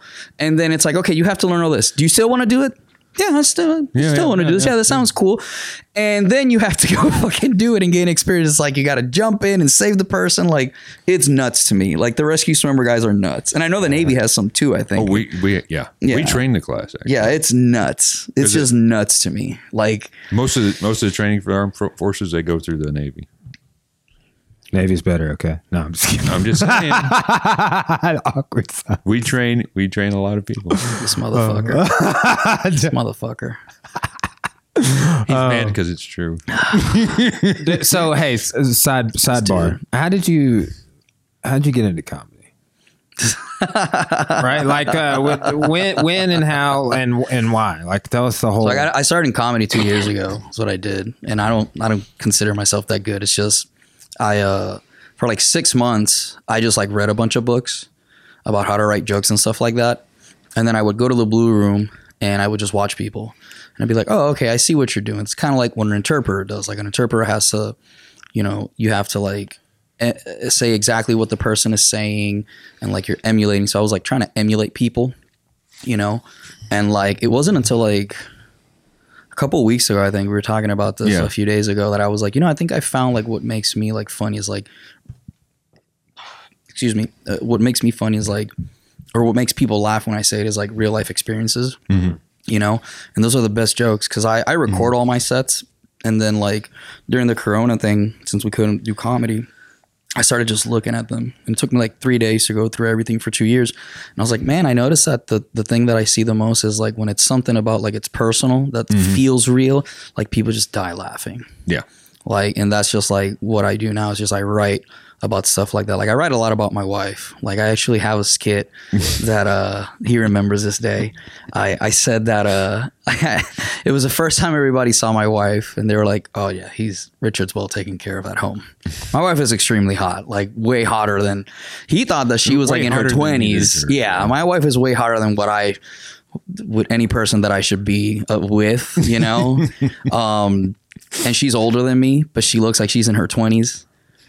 So she's like, yeah, like the epiphany of like, like people, people see my wife and they're like, oh, you know, you got a young, beautiful wife. I'm like, how old do you think my wife is? It's like 28, and my wife just eats it up. Like she's just That's like, funny. that's my wife's 28. Yeah, damn, she does look young. Is, is she your hot unicorn? a text came through right as you shut oh my god, she's gonna watch this and she's gonna be like, "Are you serious?" Oh, dude. Oh sorry. god, Gave that's it up. hilarious. That's hilarious. no, she. I say she. I found. I, I always say I found my unicorn. Uh, because we got married a few months ago. We were friends for a very long time, and like I had ended a a, a relationship that you know it didn't end very very good. Um, but it, it it turned out to be like the best thing that could happen for that person and for me. That's good. Um, yeah, man. And um, then uh, me and her were talking for a long time. We were really good friends. And then like one day, uh, she we were just like talking. We were like, oh yeah, you know, I think we should give it a try. And we did, and it's the best fucking decision I ever made. My dad likes her. So does my mom. And my, my family, it's really hard for them to like anybody. yeah. like How long you guys been together now? Uh, dating like a year and a half. Okay, year and cool, a half. cool. Married, we got married February third. Oh, wow. Yeah. See, my mom's different. She always likes the crazy ones. So Yeah, soon as she see? likes one, that's like I got to dump her quick. Yep. My Yeah, mom was like, She has- she's like, whoever you bring home. I like them. Like Nah, I was just family- like, all right, mom, this is My family as loves soon as my you like somebody, it's like uh, there's crazy in there. I know there's. I just haven't seen it yet. And then, sure enough, Well, she's also good with my kid though. Like my wife is really good with my kid Yeah. because it's a it's a baby mama situation, and my kid loves my my wife. that's great. Like they're yeah they're Oh, yeah. awesome together. They're fucking awesome together. So it's not easy. But anywho, I started comedy because um, I, I always wanted to like do it because I've always like even as a kid, like I was kind of like like a prankster and stuff like that. Like I used to mess with people a lot, and like people always gave me shit. I just have one of those faces people give me shit. Like if you come to the gym, it's like just it's like a, gr- a group of hecklers just talking shit to me. And that's why, like, whenever I get heckled on stage, like, I just have like a witty comeback, and I just like people go, "Holy shit!" It's like all that rage pent up from the gym and the cigar shop. Just all like- all of the uh, comedians that I've listened to have talked about getting heckled. Like, what's that like? What's it like? it's- Imagine that you're teaching. No, no, no. I, I got it right here. Imagine, okay, this is the best way that I can explain someone heckling you to a jujitsu person. All right, you ready for this? Imagine you're teaching uh, a basic arm, uh, a basic armbar from guard, right? And the day one white belt says, "Well, that's not how I saw it on YouTube." Actually, the guy put his other foot. And see, I see you twitching already. Like, I know who this motherfucker is. That's exactly what it feels like because I'm up there working. You know what I'm saying? And like, Yeah. why, if, if you don't think it's funny, just shut the fuck up and just Yeah. go away. If you don't understand a joke or you think the joke like didn't make sense to you, come talk to us. Like, I guarantee you there's been times I didn't get a joke and everybody laughed and I'm like, I don't get it. Like, what's the point of it? You know? Have But- you had sets like? Uh, I'll do a follow up question on this. But have you had sets where you like bombed pretty bad?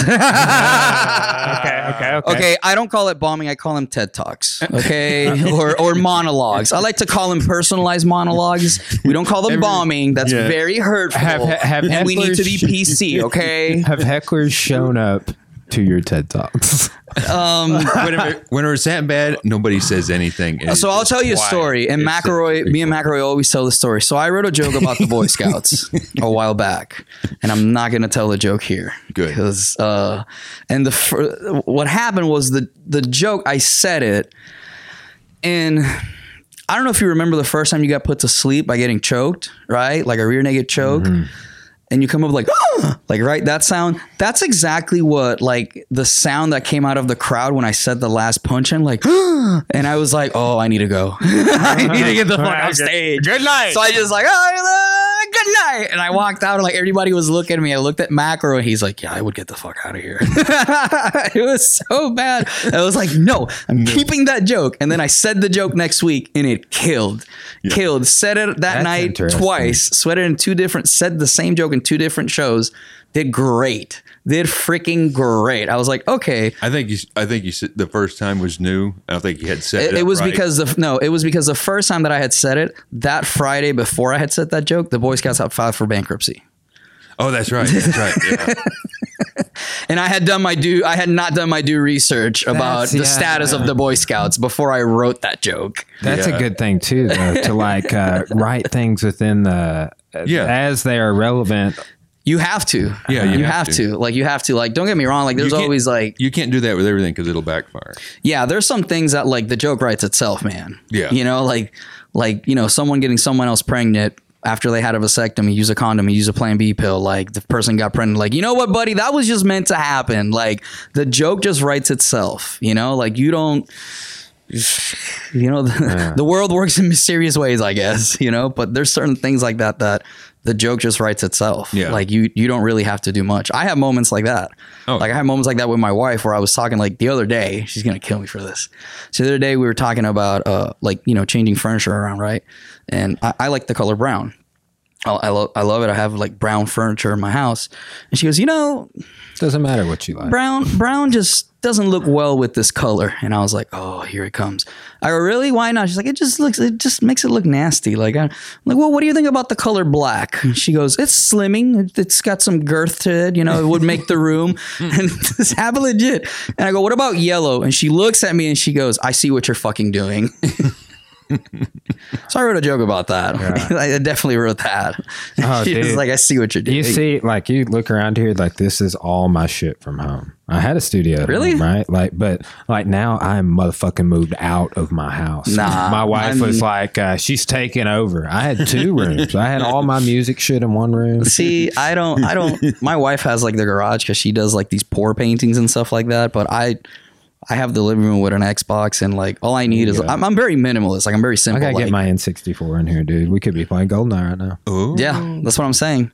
Simple stuff like that, but. Uh, we keep it like very minimal at my house, man. Like we try. We're organizing still, but That's. I mean, we we're about to redo our kitchen, but um, like, to me oh, man. I just uh, I just ref- did a refi on my house too. I'm super pumped about. don't talk to it, me about that. I gotta, I gotta redo my kitchen. I'm trying to see if I can add a bathroom. Cora. Well, we did. We didn't. We didn't add a bathroom. We remodeled entirely bath. So we've been doing kind of like one room at a time.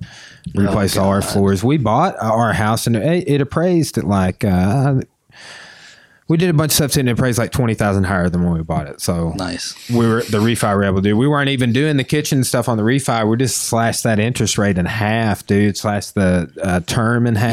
Yeah. And, Oh, and yeah, that's what I did. dropped I- our mortgage insurance and the payment is the same. But uh, I'm paying it off twice fast. All the shit. It's Mm-hmm. Yeah, I dropped a full point of refinance just because the interest rate was so low. I was like, yeah, I dropped a full point. I was like, uh, Dude, I- Everything. this is the uh, best time right now. I for, know, like, a like, lot when we people. moved here, which is pre-COVID though. Yeah. But um, just with what I was able to do, for whatever reason, it took forever to get the financing done, like eight months. Really? Because it's through SBA. Mm-hmm. But like we qualified for a killer program. They paid our mortgage for six months because of the pandemic. Like, Mm. right, I haven't even officially paid a mortgage payment. wow, boy, Right. you bought That's pretty good. Yes, but um, they um, I wish no I could get something like that. There's no balloon. like my last two uh, finance uh, on the previous locations Yeah. were there's a balloon, right? So it's like in five years, you know, you, you might get whatever interest rate when you. I don't know, Yeah, man. Owning a martial arts gym is so like, I just would never want to like own a gym. I'd love to teach, you know, and I'm Yeah, getting, that's like, I'm starting to like stuff, but it's like, yeah, but like you have to deal with like the, I don't know, man. I There, just, there is some bullshit. I, I like what Jack teach it- does. Yes, I like what Jack does. That's that's what I want. That's what I want. I don't teach kids.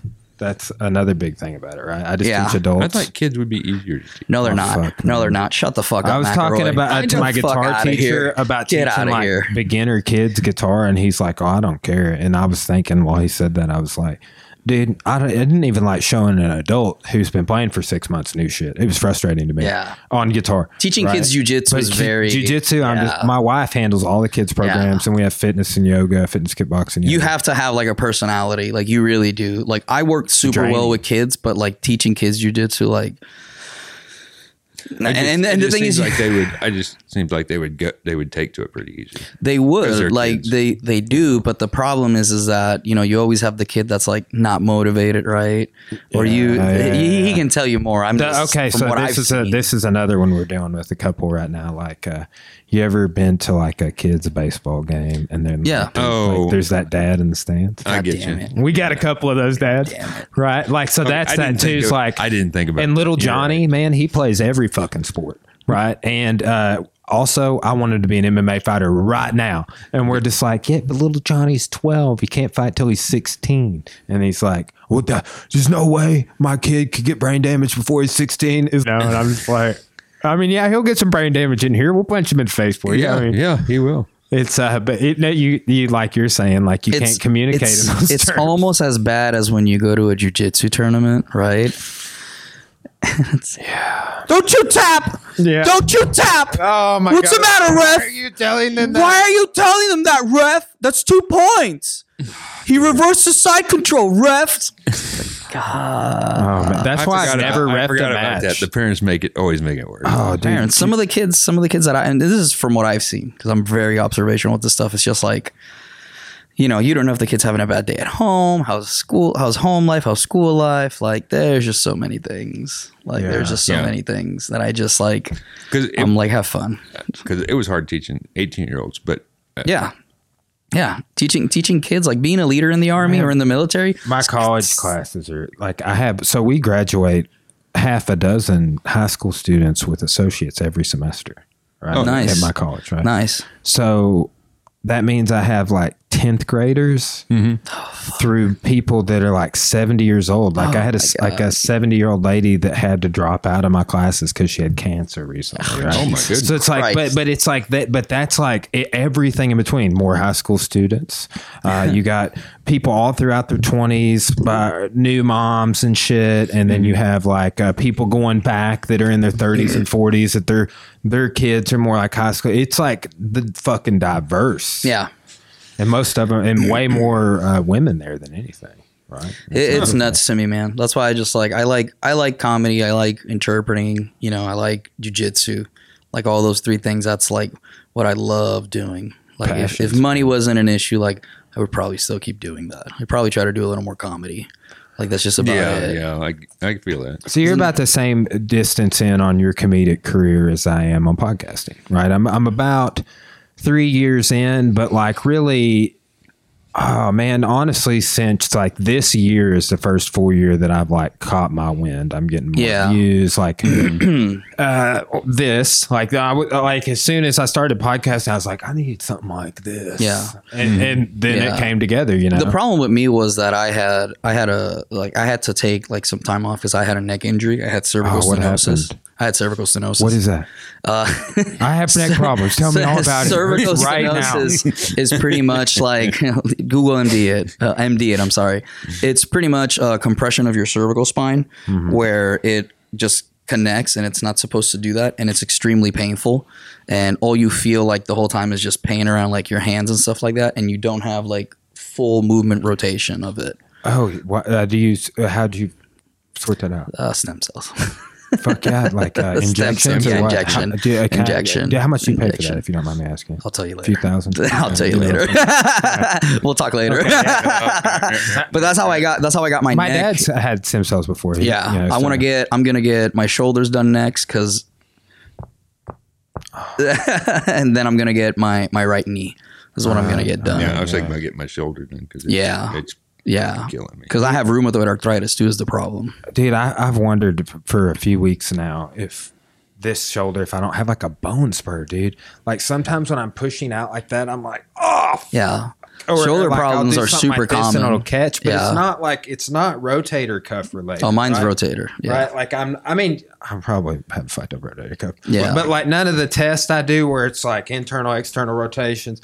Am I like, oh, it's always Yeah. something weird. Like I move like like like that, or I, I reached out to grab something Mm-hmm. yesterday that was falling. Like uh, I was like putting my guitar down and it like tipped sideways. I was like, oh, I would say just uh, Google it. Just Google your symptoms and you know see see how long you a have to live. It's not actually a bone well, a torn labrum. I got no idea. Symptomatic. Too. I'm horrible with medical terminology. Like I can I can recite it, but I don't understand like like yeah. because my just just it, it could be just a, a small tear, and it only Could be a frozen at a shoulder. certain- could, Could be a million too. things. It could be yeah. There's a million things. Yeah, It could there's a million things. You see a chiropractor or anything? Yeah, I do. Yeah, I I, see. A, actually, a guy that's a neck specialist. But um, have you seen some of those procedures like that? Um, there's a guy in Texas that does it, but it's different.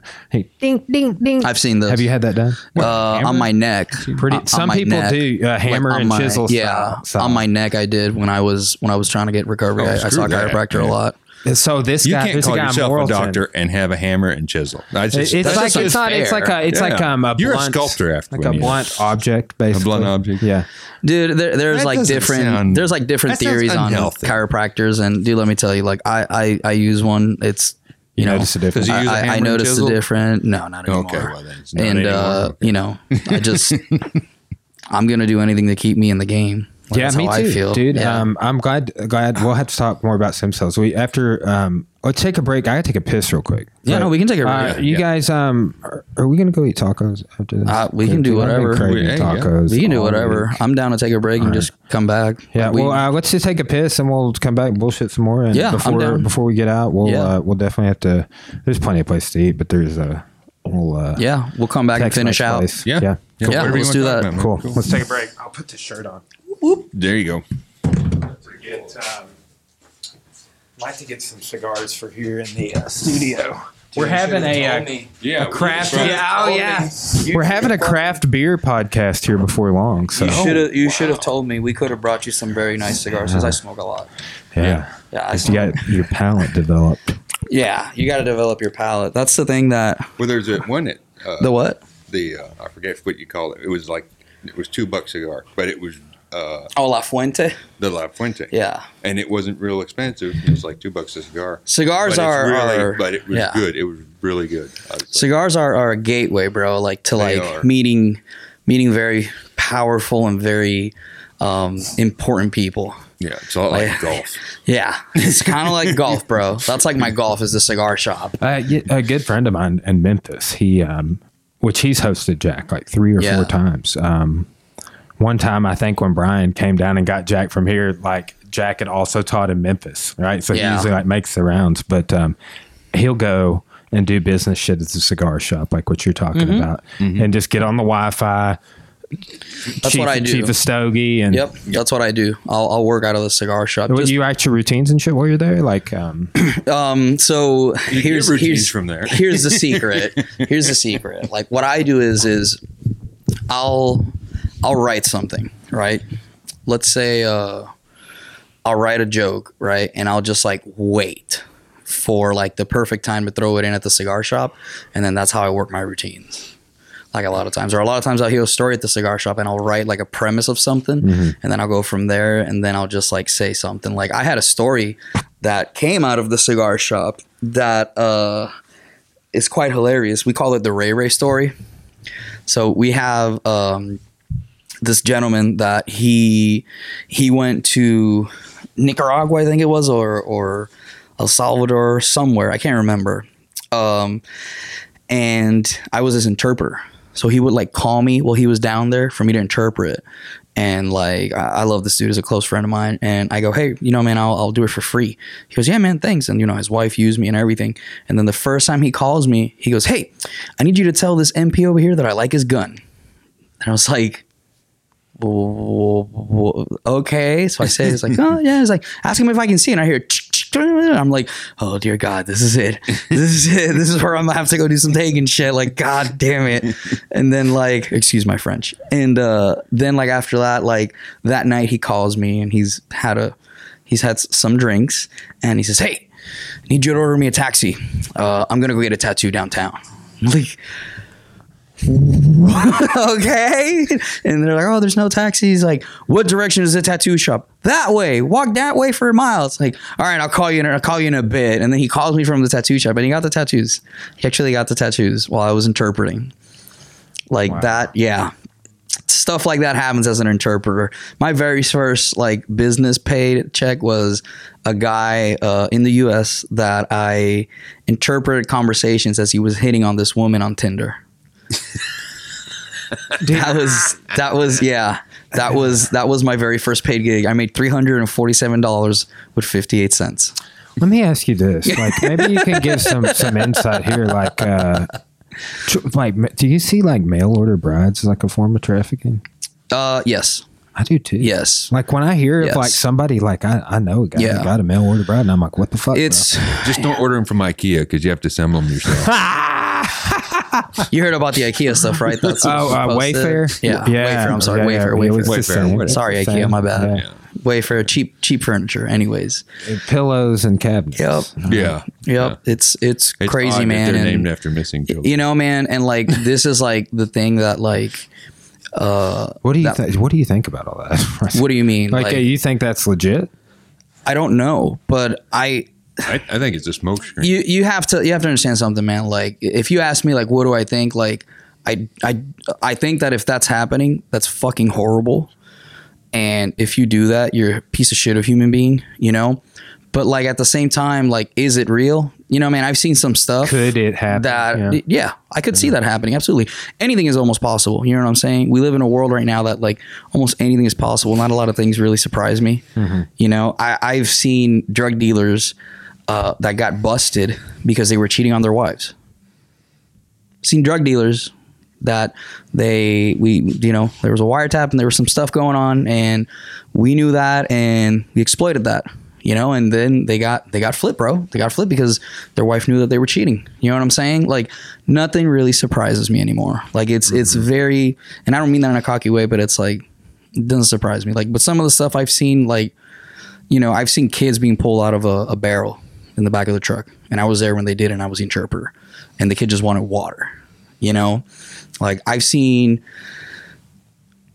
females where they were kind of like movie style. They were in um like a basement and all they had was like a tiny bed and they were just there. And they were pregnant and they didn't know they were 5 months pregnant. You know, man, like I've seen shit like that that it's like, you know, people ask me why I'm always laughing and I'm so silly and stuff like that. It's because the world's a really fucked up place. Like it's super fucked up, and a lot of people know it. The thing is, they just they don't do anything. That's why I, I did like what I did. You know, I did those. I did work that stuff for a long time, and I would love to go back to it. It's just right now, you know, business is business. You know, and like some organizations, like they want to try to run things their way, and it's like no, like I'm an interpreter first and foremost. Like I am not, you know, here to give advice. Like that's the beauty of being an interpreter you're not there to give any advice or anything. You're there to whatever the fuck is said, you're there to say. Mm-hmm. That is it. You don't have a fucking opinion about anything. You keep your damn mouth shut.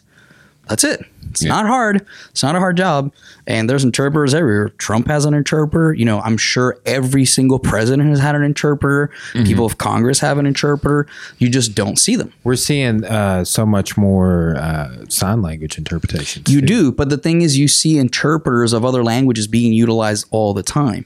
You know, you, you and like the thing is, it's a profession that's not really respected. Like I'm a hundred dollars an hour. Like for interpretation, hundred dollars an hour. For translations, fifty dollars a page. Okay. I'm certified through CTP, Certified for Certified Translators Program, which has a passing ratio of less than 27%. Okay. Most people take the exam two to three times. I pass it on my second try. Like I I won't deny that. Uh, and you know, I I, I still have a security clearance, and then on top of that, you know, I also have uh, the my military, my DoD credentials as an interpreter, and it's just the experience that I have is what people don't understand, because you know. I study a lot. Like right now, for the past month, uh, I've been studying uh, El Salvadorian slang. I've been studying depositions, which we were talking about something that happened in a class that I taught. Uh, depositions, because there were some depositions that I've seen that I had like issues with like small words that were like, how the fuck did I not know that word, you know?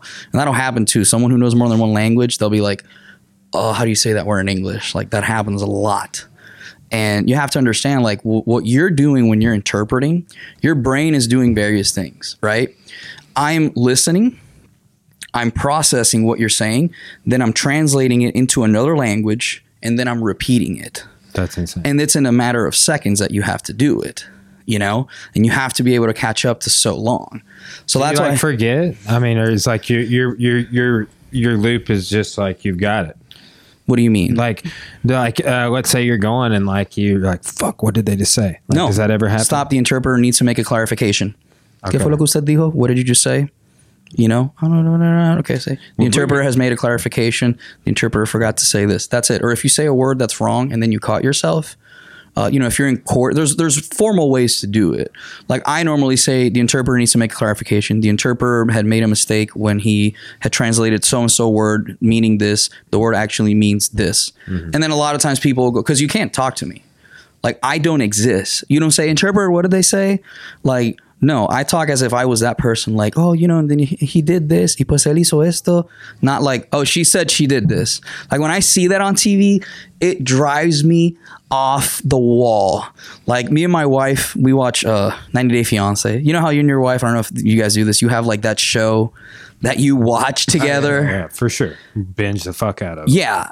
Me and my wife, that's the, her show that I'm like, yeah, sure, I'll watch. And I see them use interpreters or like the the the electronic translators. They never work. they Oh, yeah, never Google work. Translate never. they never work. You can get. I I mean, Facebook Translate. I, I would say um, throws up some things where it's like, okay, I get the idea of the paragraph, sort of. You get the, you get the gist of it. Yeah, like I can see what you're saying there. Maybe. yeah. All right. Like, And like, may- do you want to? It's like it's like I tell people all the time. Like they're like, oh well, we'll hire you know so and so's kid. I'm like, all right, man. Maybe just hire a, an interpreter to like assess that person. If you want to hire that person, hire a professional interpreter. And I tell this to people all the time. No one's ever taken me up on it. Like, hey, hire a professional interpreter that teaches other classes that has X amount of Z years of experience. Have them assess that person. Are there skills there? Do they need? Because if you're going to keep that person, maybe the company can pay for them to, you know, uh, do the continuous education. You know, because it's always constant. Like, dude, I'll be watching a movie and I'll pause it. Like, how the fuck do you say that word in Spanish? And I'm like sitting over here, like trying to Google it and like, cause I use Google because it's like this word. And then I'll go to the Royal Academy stuff and that's where I go. Like, that's the dictionary that, that everybody should use, the Royal Sp- Spanish Academy. And like, I do that all the time, but I also love my job a lot. But So- yeah, if you if uh, people that know two different languages, sometimes they'll speak to you. Like my neighbor uh, speaks Spanish and English, but sometimes I'll go over there and she's talking nothing but Spanish, and she doesn't realize it. That happens to me when I'm drunk. yeah, yeah. Like, if I'm drunk, that happens. That happened to me one time. I It's was okay, drunk. hola, and it was- Hey, "Buena, ¿cómo estás? and I Hey, was- and I papi. just- It's like, Richard, what did you just call my mother? Like, Yeah. like nah, Uh-huh. man. And I just I just shake my head and like this, and after a while they're like, "Why See. did you tell me I was speaking Spanish?" I See. was like, "I thought you knew. I mean, you were right there." There's this girl comes in the gym. It's one of our. She's fought MMA several times. Uh, about to get her purple belt, but there's this local El Salvadorian place here called Panas. P A- Panas. P A N E S. And I was That can mean many things. yeah. When I asked her, I said, "What does this mean?" And she goes, "It means bomb." Uh, it means what? pan bread. Yeah. Like that's it. But she's like, Bana? it means pan. And like she said it like that, like real aggressively. She's like, you idiot. Like it means it means pan, like or, or pan bread or whatever, however you say. it. Pan. And Yeah, I was pan. like, what? And she was like, bread. It means bread. And I was like, oh. Uh, Interesting. but now I still joke. I still joke with her about it because she like fired off the rip, the answer to the question in, in like just another version. It means that. How do you not know this? It's common knowledge. yeah, I was just like, That was like the names that I see that like a lot of like Hispanic places put like cielito lindo means beautiful sky or cute sky. Like if you, if American people were to do that, people would be like, I'm not going to like the, the blue lizard. Like that kind of sounds like some sort of form of LSD. Like why would you name something the blue lizard? Like that's kind of like like what we do, you know, with restaurant names. Everyone was like, "Oh my god, El Sombrero! That sounds so exotic." Like it means the hat. yeah, Like it means the hat. it literally means hat. It Yeah, literally yeah, means hat. Sombrero, like it's a form of a hat. Yeah, that's what it means. like the It three amigos wore. sounds. It sounds so exotic. You think you think that's bad? That You should do it in uh, like if you go to uh, Spain or France. oh my god! because you get go me to started. France Don't get and me started. they'll try and get and you'll see different words that may be French words, but they also spell something in in uh, English. Yeah, And we went to this bar which was named after a part of the female anatomy.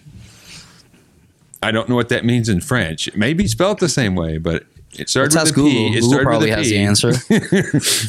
and then it said bar after it, and I was like, "We should get a beer there." Uh, it turns out it wasn't that type of bar. Uh, it just had the name. All right then.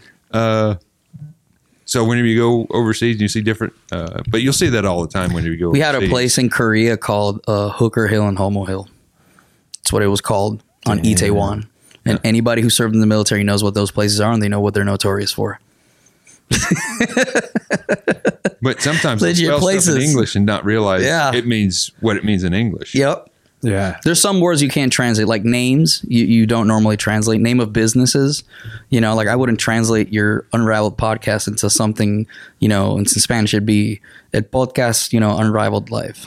Like you know what I'm saying? Like life unraveled. Yeah, like, there's I, certain yeah, I hear that a lot in, in Yeah. uh, translations. Actually, that Yeah. you'll, just, Yeah. you'll go to say like a name, and they just And just say it, yeah, say because you can't change it. You're, you're not supposed to at least. Like a good interpreter should You, know that. That's yeah, you can't change the name of Toyota. Yeah. If you're I mean, you might say it in a different accent, like Toyota, you know, like because but you're saying it with the intonation, or in Portuguese, a Toyota. But you, you know, you're not gonna. but you know what the word you, is. you know what the word it. is. Yeah. It's still English, you know, and that's an issue some some interpreters have. They can't tell the difference in accents because they get so caught up trying to listen. I'm like, just listen to the words. Don't listen to the accent. Listen to the words. And it's it's kind of like medit- meditating. You have to like really understand that. You listen to that. Mm-hmm. oh, I'm sure it's great for your brain. God no. well, I mean, you know what I'm saying? Like, you're like, think about this. Like, you've been, you've been keeping up with my like my my book reading and listening Yeah. endeavors, right? Like, think about people that just they most most people I know they graduate high school and like their intellectual development might stop. Oh yeah. entirely, right? Like they might Yep. never read another book. They might not read any more short stories. Mm-hmm. They might not become a comedian or a martial artist or anything. So, sorry about that. Uh, but that um, they may never, you know, get into anything. So it's Yeah. like this is slow death of their mind. yeah. right? But it's like if we do things like uh, one of my boxers over here, he teaches a couple of classes. He's been he's got these number poster boards. He's been having the class do like Lomachenko does, right? Yeah. Like where you've got to select uh, uh, these number patterns in a row and see how many of them you can do Yeah. without messing up. Helps Oh, yeah, with yeah, coordination. yeah, yeah. Helps Yes, with coordination for yes. striking. Yeah. Yeah.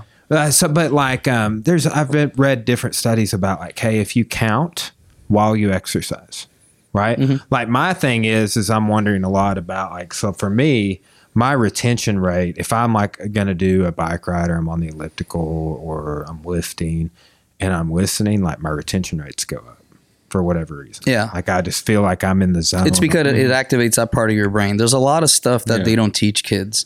Like You know, I got audibles whenever I, I got a Yeah. treadmill, Mm-hmm. and I listen to audibles. that's what Yeah, I me do. too. Yeah, that's yeah. what I do. I work from home, so I, I clean I clean the house. I'm the housewife at the house, so I listen to a lot of podcasts. My wife always likes to say I turn a hoe into a housewife, and I'm like, mm. stay at home dad. yeah, sure, You have dogs. Yeah. we'll call it that. You have Yeah. dogs. Yeah, I do. Yeah, Just, yeah. just stay at home. them. Yeah, Mr. Mom, it's just- whatever. It's a lot of estrogen in my house, not a lot of testosterone. It's just slowly but surely, man. Yeah. She's gonna watch it and she's gonna be like, "The fuck did you say?" It's like Yeah. nothing. Nothing. That's why I smoke cigars. I'm trying to kill myself. dude uh, it is crazy too like how many people don't know i feel like i mean maybe do you you don't do you inhale the cigar into your lungs No, you me don't. either No, me either right no. but like i run into people uh, No, several that no. do, that are like uh, mixed up on that for some reason The problem with a Same lot of with a pipe. people, You don't when Yeah. you're smoking a pipe, you don't inhale the pipe. I mean, you can. You probably only do it once. yeah. Um, The problem with a lot of people is that they have this misperception of like cigars. Cigar is is a very relaxing time. It's kind of like I compare it to like going to jujitsu. Like it's very relaxing for me to go go to jujitsu. Like it's like it's a mindset. And you do the same thing in a cigar shop, and you have people from all sorts of life. Just like in jujitsu, just like in comedy, you go to the cigar shop, you might be talking to a millionaire and you don't know it. You might be talking to the chief of police and you don't know it. You might be talking to someone who, you know, uh, co-owns like this big company that you don't know about and he's being super nice to you and you just don't know it. Like that happens at the cigar shop a lot. Like, hey, you know who the fuck you were just talking to? Like, no, that's Representative so and so. Like, oh, cool. Didn't know. Like, I thought his uh, name was Bob. yeah, I thought that was Bob. He said my name's Bob. Like, all right, you know, like I'm Rico. That's Rico right there. You know know, it was representative. yeah, Representative Bob. He said something with an R. Yeah. Like, I guess. You just don't know. This is just the beauty of the cigar shop. There's a tranquility to it. Like, my wife knows that if she can't get a hold of me, call a cigar shop. I'm probably there. It's almost like if you get uh, when people sit out and they'll they'll uh, on the front porch and they'll whittle or they'll have a glass of tea. Yep. They're just taking in the day. Yeah, just, it's taking in the day, man. There's nothing better than a good, just a smooth certain- cigar.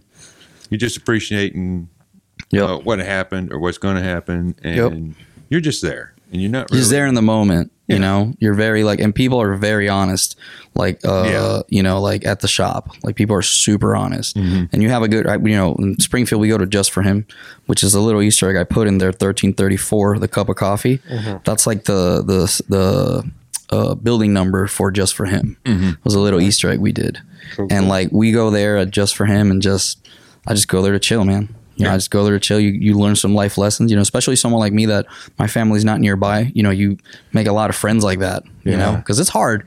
It's hard sometimes. Man, I, uh, we we hit on this before um, we took a break a second ago. But one thing I wanted to ask you about is, and I've had just one other comedian on the podcast before. You got yourself, two now. Before you Yeah, guys, yeah, yeah, you got two. right. Damn. But one thing I'm interested Probably more successful than us. how. I don't know. He's from Arkansas. Right? Well, yeah, Oh, right. we got our own struggles. He, he All may right. not be more successful. well, they uh, him and like five Arkansas comedians or something. There you go. Moved to L.A. and they live in L.A. now. Yeah, no, that, that dude's done better than us. Yeah, well, I mean, he is. but- Although Joe Rogan is moving out of LA, so that should tell you something. Yeah. Just gonna throw that dude, out how's there. he going to get weed? Oh, he's already. We have been, he- we have been. like, I that mean, dude literally, literally, I was like, he's close to the cartel. Uh, oh my god! He's gonna get it from the He- source, son. he already figured out a way to do it before even before you decide you to know sell I said this the other Yep. day. I was like, bro's gonna get weird. Bro, he's he's got the cartel. He's got Joey D because I think Joey D is moving too. Yeah, Joey did. Yeah, I think Is Joey D is Joey moving to. Texas? I think so. I think so. I think I'm he sure- said it. I think that you can. He like, probably- some sort of weird law about cultivating, right? Listen, man, if Joe Rogan uh, needs it, There's a way to do it. Listen, Rogan's bro. already figured it out. Nah, let me tell you something. Joe Rogan's probably going to be coming back and forth from Mexico a lot. So if Joe Rogan needs an interpreter to go to Mexico, Joe Rogan, if you happen to be listening to this, if you happen to be particular listening, Mister uh, Mister Rogan, by all means, call my line. Go Language into Solutions. I will absolutely go interpret for you free of charge, sir. Dude, that is. I, are they doing Austin? Has anybody heard where they're going? No, no idea. I have a friend down there. I anticipate. they I heard. I heard it was Austin because uh, yeah, it's Austin. on No, it. it's Austin. It is it's going to for be Yeah, it's Austin. Because Yeah. Tesla is moving to Austin. Yep. Yeah. He's moving the whole plant to Yep. Austin. He finally just said, uh, "Screw you." So the California. comedy scene in Texas is going to blow up soon, son. Oh yeah, It's going to be nuts. Hey, uh, somebody else moved there too before Joe. and Uh, before the Tesla. the Onnit guy, the Onnit guy. the Onnit guy, yeah, he moved there. Aubrey Marcus. I think so. Yeah, Yeah. And then, he was in uh, How I Met Your Mother and like a bunch of other stuff that I Yeah. have He seen. just stepped down as uh, CEO of Onnit. Why? Aubrey Marcus. They replaced. They got another guy. He's doing some other shit. I don't know. Maybe just taking ayahuasca. Mm. Yeah, he's pretty funny. He's a pretty time. funny dude. Yeah, but uh, yeah, they. I, I, I wonder. I, I'm. I'm. And two, you know, Spotify video. What the fuck's that Yeah. gonna be like? I haven't seen one video on Spotify yet. Have- Well, I don't know if they're still hammering out the deal, but I do know if they sign the deal in in uh, Texas, Thirteen million. he'll save. Thir- he'll Ching. save. What was it? You Over 13 million. My wife did. 13 My wife did.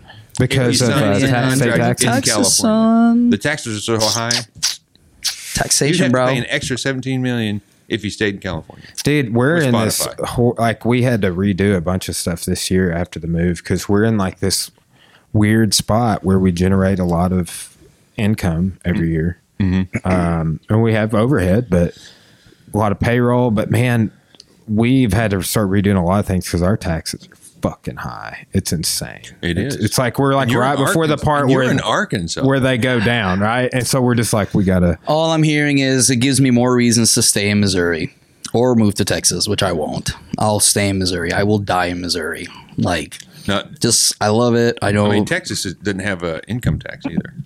no, they don't. Florida uh, doesn't have uh, one one tax. I forget what it is. Neither did Puerto Rico at some point. Yeah, that's true. If it was 99 cents, it was 99 cents, bro. Payroll There was no taxes sales are tax. It was freaking great. ridiculous. I don't know about that. I have contractors. Yeah. Well, we did too for a long time, yeah. but now we're to the point where, like, scale wise, we have to have a couple people on payroll because we were pay- we were paying so much. Uh, Yeah. Either contract wise or like floating them cash and shit sometimes. Yeah. It's just like okay, well, Like the last thing we need is someone IRS. Like, all right then. yeah, for real. Happens to No, a lot of people. Arkansas is pretty. I don't think they're bad on taxes. I have mean, no if idea. you compare to some of the other places in the United States, this you're probably got relatively easy.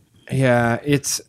Yeah, I don't know. We, it's not terrible, honestly. It's mismanaged It That's- probably that's is. probably- just like and it's every single one on a local state. level. It's Yeah. atrociously Oh yeah, mismanaged. Oh, I so, have no but. You guys legalized uh marijuana. yeah, I Went to believe you dispensary guys today. Yeah, see I was I was yeah, I know. It, I was- know it was it recreational or, or uh, medicinal. No, it's medicinal. But Everything's we- medicinal. okay. we tried to pass recreational. It's supposed to be again on the 2020 ballot. I've heard something how there it may or may not be, but it's supposed to be on um, the ballot. And here in this town, which we're we're a really big town for Yeah, because you guys have Arkansas. like dry what's it called? The dry dry counties. dry yeah, yeah. We're in a dry county, but it's really more of a moist county. Making me moist. It's more moist Mm. than dry. Yeah, but uh, you got, like we could go like if we go to the Mexican restaurant across the road, like we will be able to have a beer if we want or Yeah. margarita. No, like That's dope. yeah, I'm always down to have a I don't know, not a margarita, probably like some sort of drink. I don't know, Yeah. something nice. I like my whiskey. I like my uh my Probably can't scotch. get that here in the county. Hard hard like, liquors. hard no, liquor, but like, not. dude, it's just it's a trap because you got to drive twenty minutes Yeah, up forty, uh, and it's like w- why are you making these people drive 20 minutes instead of where they could get a convenience store? Yeah, it's it like one comes into politics of like, well, these rich, powerful families that have these stores over here don't want to lose out on people Yeah, because the, even the county loses yeah, out, or the city people in loses out on the Conway, next biggest city from us, Yeah. and people in Russellville have to pretty much use them for vending. Yeah. Yeah. So you're controlling the. Yeah. It's fucking ridiculous, dude. See, that's what uh, Missouri did. They were trying to raise the uh, cigarette tax because Yeah. they said they said it'd keep people from smoking. I was like, that is not going to keep people from smoking. Last time I Doesn't checked, I still smoke cigars because they did the same thing to cigars. I still buy And, uh, cigars. Send taxes. Do you realize that we have the lowest cigarette tax? We get uh, Yeah, we so do. many people from Illinois, Yep. Kentucky, Yep. from here that buys Missouri cigarettes just because of the taxes. Yep. Mm. Yeah, That's people how that much money drive. they Yep. Dude, Missouri's the first place I saw beer for sale at Walmart. Really? Yeah. They always Dios Yeah, mío. door. it wasn't, it wasn't fucking happening in Arkansas, and I, I don't know if it. Um, no, I guess I've seen it. I can't I can't really do that Arkansas. face because I remember like the first time when I when I moved to the states, I was like one in the morning and I told my buddy I was like, man, I'm really hungry. He's like, Taco Bell's open. I'm like, the fuck you mean Taco meal, Bell's dude. open? And he's like, yeah. And we just drove and I was like, oh my god, U.S. is awesome. And I was just like, meal, dude. it's like the Yeah, weirdest thing. like yeah, it's not like that. We don't have a lot of things that are. Dude, definitely do not What's have. crazy About nine is o'clock. how many Yeah. places are closed on Sunday around here. Really? Yeah, dude. Like yesterday, Oh, yeah. Core and I were like, "Oh, let's go here." Closed. Oh, what about there? Closed. Well, what about that? Because of Closed. COVID or No, No, no, no, just because of Sunday. Jesus. Uh, It's 'cause- it's 'cause of sweet Jesus. baby Jesus. It's because of sweet baby Jesus. We can't open on Sunday. Yeah, the same reason you can't have scotch. Like it's just. I mean, they. Can we just- bring it? Like, if we come another time, can we bring scotch and cigars? Like, and no one We're would going say to break anything? like federal law if we bring. I mean, are we gonna? br- I mean, Scotchy, Scotch, Scotch, Scotchy, no. Scotchy, Scotch. Yeah, uh, but it's just that's crazy. We like- recorded it in Springfield, Missouri. We know it looks the same, but it's Well, I don't recorded in even. I, I don't Missouri. even agree with the whole thing about like. Uh, so are we just forcing everybody's uh, church day to be on Sunday? Is this it? What about the Sunday Adventist? Uh, it, yeah, exactly, dude. And it's uh, here's the thing. Oh my God. Here's the thing. It's Here we go. Just, it's not Here just we them. fucking go. Jesus Christ. Ha- yeah, it- exactly. Church is on Saturday, damn it, fuck. or it switches every year. Oh god. I'm on one of those schools of thought. Oh but god. Well, yeah, it's synagogue same way. I think it, they worship on Sunday. I don't attend church though, so I'm really good. Well, see, it made. Uh, What about the sometimes Muslims? it made sense when you worship. We have uh, when you made it just made sense to sometimes worship on Saturday Uh. because it said Sunday's supposed to day off. Well, you're making the preacher work on Sunday. That's a great point. Yeah, yeah. Like Why are you making the seven- preacher Doesn't work the on Bible say something against the, that, The if I'm not preacher has got a sin on Sunday to save your soul. That sucks. You know what? You ungrateful. That's a lot of fuck. S's. Such an ungrateful fuck. I look at my whole crew and be like, you are all ungrateful fucks. May God be with you. Mini Patre Fili Piriti Sante. Amen. Well, for Buddha's sake. For Buddha's sake. I used to. Uh, This is how we write jokes. Like this is literally like we just talk shit for like hours and then we go to our homes and we're like, yeah, that was, I gotta write this That shit was, that down. was a really good that was a pointer. response. I That laughed was- at my own joke there. well, dude, so I'll, how, uh, go, get into what some of your processes are for writing jokes. That's what I was meaning to ask twice. Oh now. God, Oh, no like one what- cares there's about a lot. that. Like, what do you? How do you get in the zone? Like, what do Here's you the do? thing, man. Here's the thing: is like no one really is gonna care about that because I'm like the most unknown person in comedy. But what I can say Well, is, next to me. you know, what I can't say for me, it's like if I have, I don't write jokes. Like I don't sit there and like not even a routine. Like I write a premise. Like I'll give you an example. Let me pull up my notes. That's- I'll, I'll get an idea, right? And I'll be like, okay, I have, you know, a premise, right? Because I, I at least sit down for an hour a day to, to write down premises. So, like, let's say, you know, I'm at home and this happened the other day. I was at home trying to write jokes. You know, I put my little meditation music or whatever and I sit down and like polish up stuff, try to memorize it. And then I was looking at my dog and uh, I was just like, he was licking himself. I'm like, yeah, yeah, you can lick yourself, but it doesn't work. Mine does. And I'm like, oh yeah, I got a vasectomy. Never mind, it doesn't work. And I wrote a premise saying, talking shit to your dog because you live in an all woman house. I was like, that's a premise. So now we just go on from there, you know. And then you always have to like, you know, like think about like.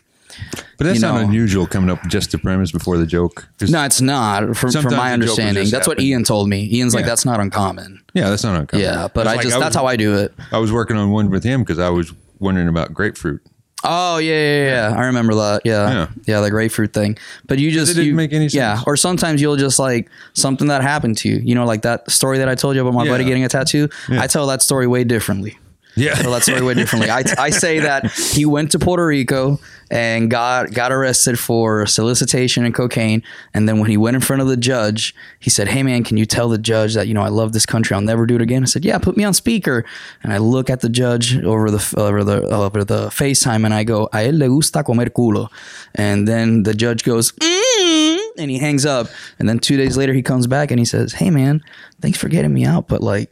what did you tell the judge? I said, oh, I told him that uh, you you love his country and you'll do anything to get out. He's like, oh, because he like fucked me in the ass, and I don't know why it hurts, man. Like, so I look at normally at the crowd, you know, and like I always tell that joke, always gets a laugh. Yeah. that joke is like a center a centerpiece for like everything that I do. Like I love Like, that joke. That's why you fucked my ass. yeah, I get it. that's why you fucked me in the ass. I told him you love your country. Yeah, you had to put two and two together. That makes sense now. And I always get people in the crowd, like one of the shows I did with him, like someone in the crowd's like, that's not how you say I love you. I'm like, and that's the premise of the joke. Don't you fuck this up for everybody else, ma'am.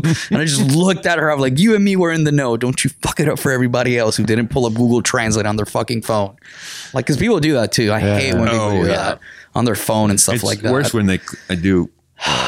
You're think trying to I've told fact this- check me. Yeah, uh, I think I told you this one before, but I had somebody. I did a Hitler joke, no, not a pro Hitler joke, uh, just to be clear, and they complained that I did a hit after I was done with my set. They complained, had to find me and complain about the Hitler joke. Yeah, because I that's exactly what I want to hear. That you don't want to hear about Hitler jokes. Or you don't want to hear about things happening to the Boy Scouts. Yeah, I got a Boy Scout one. You know what I'm saying? Like hmm. Dude, so I got I got a joke premise. I'm Uh-oh. probably never going to be a stand up comedian. I'm listening. No, but this is super, Go on. It's a super funny engagement. Maybe one of you guys can stand up. Pea hands. Pea hands? Yeah. How many times have you sh- shook another dude's hand and it was wet and they're like, bro, I just washed my hands.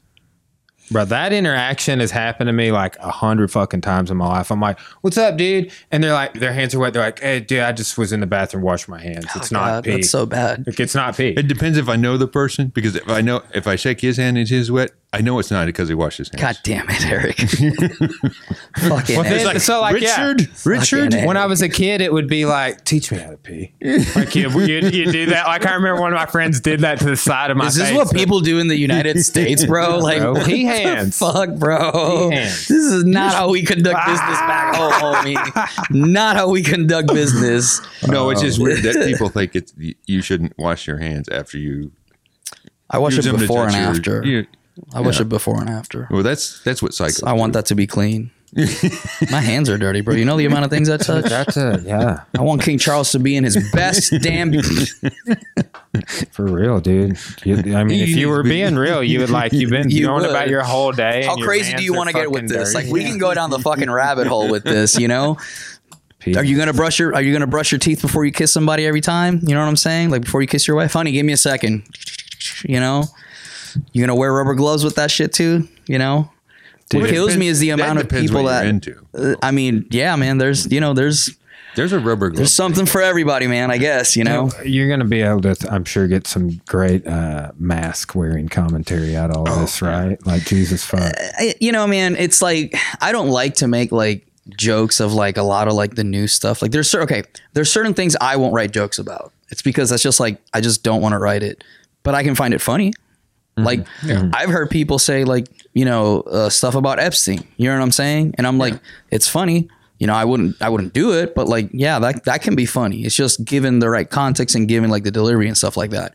Some people just they hear something and they're like, "Oh my god, that's so horrible! How could he say that?" Yeah, because he's testing the waters. He's throwing a net out there to see like what happens. Yeah. like that's all it is. There's a lot of mm-hmm. mask and COVID jokes out there. Yeah, And there's so many. gonna do it. There's so many. It's kind of like presidential jokes. You know what I'm saying? Like Yeah, everybody. everybody's gonna have one. Stereotypes. stereotypes everybody's gonna have yeah. one you know and these are just things that i notice like for me it's like i talk about like me like i have a really really long name you know, Ricardo Abdel Aviles Aviles. And Abdel is a Middle Eastern name. And Aviles Aviles sounds like they were cousins. You know what I'm saying? And then my first name is Ricardo. So every time I go through TSA, I'm reminded of this. Because guess who gets selected for a random search, right? That happened to me coming and going my last flight. They were frisking my bun. They're like, That's what I'm saying, man. Ah. like I'm reminded. I- It's, it's That's funny because joined Homeland Security because like, we got to keep an eye on him. We keep him close. yeah, yeah. That's how they know, bro. That's how they know. like, what are you expecting to find? Tacos, bombs, or like cocaine in my bags? Like, you know what I'm saying? Like, I don't know. It always gets on my last nerve when I No, but I always get I expect selected. to find tacos. Yeah. Yeah, I'm glad they never search my pockets though. yeah. That's a burrito. Dude, okay, so I forget the name of this band, but I'm gonna tell you guys a, a, a joke here, or uh, it's a funny story, right? I was I went to see Widespread Panic at this. We were in Vegas, Oh shit, right? never been. and we'd like been awake like all night. Oh, my right? God. And we were going to leave, and me and my buddy smoked a dude. Right, I Yeah. mean, it's recreational. Vegas, legal. nothing to yeah, do. it's, Yeah, it's rec- recreational We were there Vegas. the week that it became rec, or I was there. I think this was a couple years after though. But yeah, it was recreational. And then I go to the airport and I have the this roach in my pocket for some reason, dude. And I'm like going through TSA and shit. And I'm like, I realize it. Like when I go to, and I'm like, but then like we were at my house the other day listening to this song. I forget by who I saved it and screenshotted it, but it's this dude telling a story about like going to the show all night, like Oh getting to the airport and having a joint in his pocket on the song, and and then he's like, um, it's the the, sto- the song is this incredible fucking story, and I was like, dude, Oh my damn it, I'm glad that's like, no, I'm not the only person not that's alone. happened to. Not Dude, this dude alone. wrote a fucking song about it. Well, see, that's how I, hope he feel. didn't I hope yeah. he wasn't following me. That's what I'd be. That'd be weird. about. Was he? that dude was me? behind you, late for a comedy show, and he saw you go, "Oh shit!" Saw the tip of the joint, and he's like, "I got my next Oh, five I- minutes. I got my next I got my next five I got minutes, my bro. next- I like got my number of things I was like, am I gonna eat this? Like, what am I going? Fuck. Because I mean, dude, Do you have that's anything to declare? You get pulled over with something that's like the the thing that I've always heard people say, bro. You just you just you you, you pour your weed in the cup and you drink it. Right, or you, you eat the joint you're smoking, right? Like something like that is like, but dude, now they have such sophisticated shit. They're like, sir, uh, let me use this wipe to wipe your windshield. Oh, it's green. Uh, you're coming with me. Yeah, they. Uh, that's, I don't think that's it's true. it's That that is true for Because sure. if you- they had developed a wipe that can uh, how detect how THC accurate. residue. Like, has it passed like all this FDA stuff? and That's what local Like, law enforcement told me. They have a THC residue wipe. I'll let you know next week because I'm Yeah. meeting with the, Find with out. the PD. think- no, I'm meeting with the PD for a class. We're doing a. You're talking about big- this. We're doing a class for drugs for interpreters. Yeah, yeah. Yeah, because it's controversial. Because in some states, it's like, well, I guess Well, for guess me, it's, it's maybe more- never legal to smoke inside of your Well, car. for me, it's more like because uh, if, I'm just saying, if you do it, they can't tell you when you. They could have been. yeah, that's what I'm somebody borrowed your saying. car. Like you can't you can't establish time. You know what exactly, I'm saying? exactly. So it's So like yeah, Can't- they can't pull you out and say you can't. That's what I'm saying. So there's just so many things that like you, you know, I mean, the, the thing with this whole weed thing is there's like I I read a while back that they had pushed something to take it out of like the Schedule One listing, and Mm-hmm. to me, man, in my opinion, I'm not a stocks guy, but like. You know, connect the dots. If they do that, like, wouldn't the weed stocks and all that stuff go really high if they did that? If it was They removed would. from SCAT Schedule Think One? about the lobby, like I know within our state, to keep it to keep recreational out. Yeah. Well, yeah, that's what I'm saying. Like it would it's just I, I just don't understand it. Well, Like money, I see the the, money went out. That's what the money went out. Yeah, that's just, you know, the sad truth of it. Like a lot of times it's just how much money you're going to pay people, you know. Mm-hmm. Some people's values are like that. Like you can buy them and that's scary to me. No, 'cause Whether it's a good way or bad, like that's scary to me. we're, 'Cause we were we've had that. that. So yeah, we were the talking about that. Like it's just a matter of time before they look at the numbers and they go, "Oh, Colorado We're- did this, and their school system did this with the taxes." Like, We're losing maybe we can. We're losing money here. We're you know what I'm losing money. saying? And like, it's like, but I feel like there should be like a more scientific conversation. Not not even scientific, man. Like just like. Because I use CBD because I have rheumatoid, right? yeah. And he's seen my hands the other day. I take I take a bunch of CBD. I put a uh, and like uh, a, a, uh, well, dude, look at this. This one's been broken. Like my buddy Landon Crowder, he's broken this twice. That's why it turns that way. He's just like snapped it in the middle of rolling, and I'm just like, oh, like use a lot of, you use a lot of hook Yeah. grips Uh, gi? yeah, I do. But now I'm starting to like JW showed me this trick that if you curl, Mm-hmm. like if you curl like that, you're using these muscles instead of these muscles. And I didn't know that. He's like, yeah, Royler shows that. If you came to a Royler seminar, you would know. And he showed me that years ago. And now it's like, oh yeah, like I Dude, get it. I One of the that. greatest guys I ever yeah, trained with. That's that's why you need to do belt. jujitsu, bro. He doesn't do jujitsu yet. No, dude. So you need to do because there's little things like like how to get like if someone grabs my wrist, Uh-huh. right? The most basic thing, right? How do you get out of this? Yeah. How do you get out of it? Twist your. right? How do you get out there? You know what I'm saying? Like if I can't twist it, just go through the thumb. That's like why you got to do the Danaher, yeah. man. You yeah, got to bro. cover that loose spot. Yeah, bro. that's The what I'm saying. DVD. That's why you got to do jujitsu because like little things like that. Like I learned how to use like like uh Because I, I saw- learned I learned stuff like just from uh don't actual you fucking dare say YouTube. No, not Don't you YouTube. dare like say when I get a YouTube in bar and I here. get in a fight, and and if something works, I remember it. Yeah, That's but you're how talking it about we're talking, dude. Most people that train That's all I'm jujitsu, saying. like we don't Like, want that's how I to learned to fight. Fight was Oh, us Like, and you're a actually black belt, fighting. you know. When I got my purple belt, I cried like a bitch. First of all, I did. And- Purple belt was super simple and for me. and it was like I was like, oh, cool. Like I kind of sort of know something, I guess. And then like I, I just like looked at people. Like people would say like my wife's my wife's uh, brother. He's always like, ah, I'm gonna beat the shit out of you. My wife was like, he will choke you. He will choke you sideways and then show you how he choked you. And I'm just like. Imagine like a black belt. Do you really think that the black belt wants to get into a fight? No, no one does. Like it's just because he's just gonna kill you. he's going to murder you. Dude, I've been one of my life's goals now is to take my hair down and choke somebody with it while I'm rolling. I've choked somebody with hand wraps. I've choked them with a belt. I choked somebody with a belt a couple weeks ago. I, Dude, I, we I've do seen all the belt. subs. We do. I've seen the belt. I've seen the belt before. Yeah. We don't. We we follow. We try like to avoid the heel, especially because the guys. A lot of guys don't know, but we have pretty cool guys. Like I, I, dude, I could probably and I don't know how many people can say this, but I could probably like go really hard with anybody in the gym and no one would hurt me. That's like how- we yeah, won't. And that's a good yeah. culture. Yeah, no one would hurt me because we've had times I've been put out before because we were just training really hard. But mm-hmm. if we have an arm lock, like no one like over rips it. You know, like you'll hold it. You know, and like sometimes you know if you can't get out, you tighten a little. But I've gone hard with guys, and no one would hurt anybody in the gym. Like that's one thing I I sleep at peace. My wife was like, "What if you get hurt?" Like if I get hurt, it's because I'm being stupid. Like if I didn't tap to that foot lock, it's because I'm being dumb. Like this just happens sometimes. You know what I'm saying? But that's a great culture. That's why I keep telling you, you got to do jiu-jitsu. All right. I'll, Yeah, I'll- you just got to try it. You just got to try it. I just, uh, you know, because I was in the Navy, we we uh, that that uh, stereotype that sailors drink a lot. Oh yeah, that's true. Yeah, that's true. That's That's, true. true. That's very true. What about No, former most of my- sailors? most of my training happened in Former bars. sailor and a comedian. Jesus, there's Yeah. a joke So, there. yeah, but you know that's that's how most of my fighting style came about was because uh, Go do nobody jujitsu. wants to be in an open. You know, they usually try and corny if somebody's trying to fight do you in a bar or something like that. Just go do jiu-jitsu. So you know, I just learned to fight whatever which weather works. Oh. And Oh. some people, somebody told me I jiu-jitsu. fight dirty, and I was like, I fight to win. I'm not worried about Go do jiu-jitsu. dirty or clean. I just want you to leave me alone. And if I have to run away, I'll run away.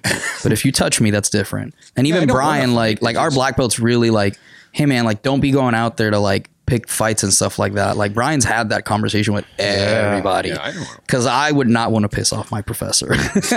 no, dude. And it's like I would never like I was out with a group, uh, like a wedding party, and there was this big fight that one by with somebody in our groups Yeah. instigated. oh. And I was just like, How was that upcoming Monday that he come to train? no, well, it was like, yeah, yeah, he's, yeah, sort of. Didn't work out Yeah, well. Well, I mean, Says I still talk to the guy. Like it's, it's a, but it was just like, dude, that is just so against the principles of what you're talking. Yeah. No, Right. Brian's really big on that stuff. Like, Like I don't, even like putting it. my. I mean, I, I like having a good time, dude. Yeah. like, like uh, oh, everybody I- does. Don't I- get me wrong. Yeah, I love going and having like uh, drinks with some buddies or whatever.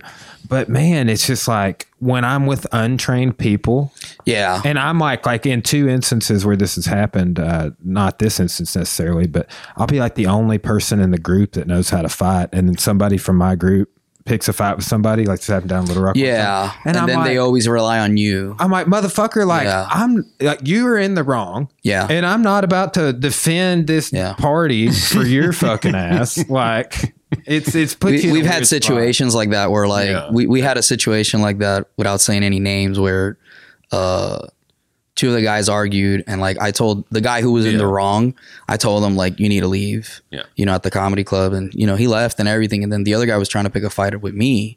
Mm. And I'm just like, dude, like I'm not trying to do anything. Like there was someone there that trains with me was like, hey man, like I wouldn't do that. I get th- talk to him. Something happened, you know, he he left me alone.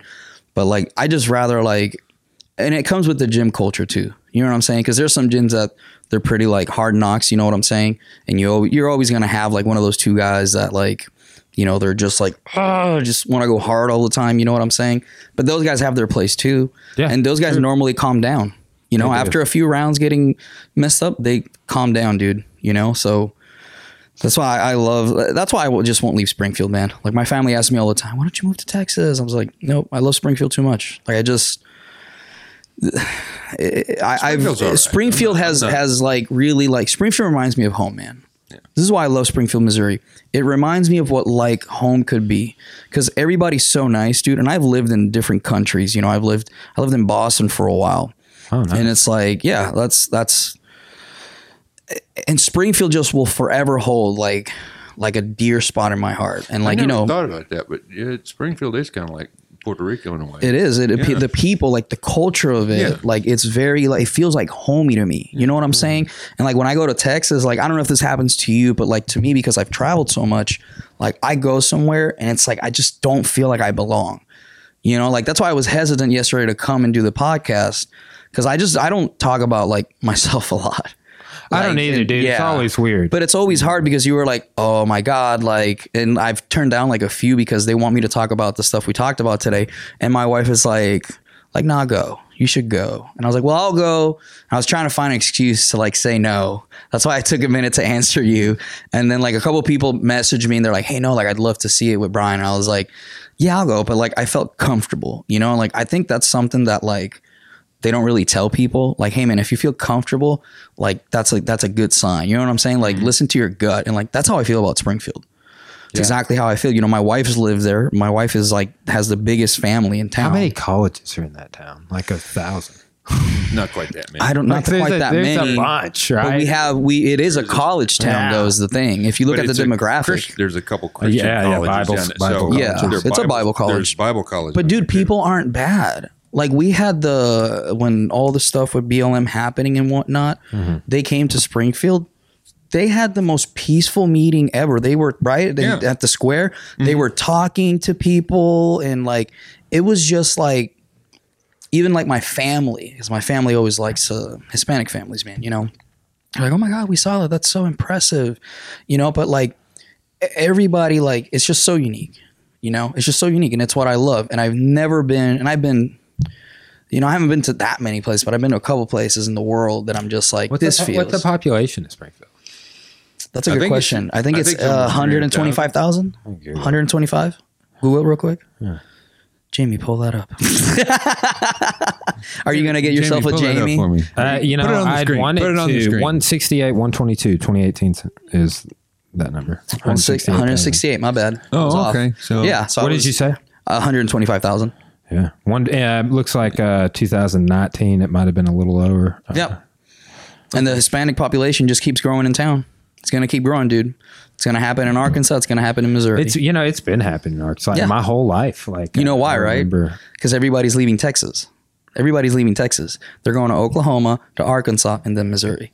That's why whenever things happen, I'll be fine. I wonder I'll about this exodus of people from larger cities, like we're talking about with Joe Rogan earlier. But you know that's going to be happening from like the cities that were hit the hardest. What do you uh, mean, like, exodus? Like uh, people coming from? Oh yeah, well, like places that cost of living's already insane.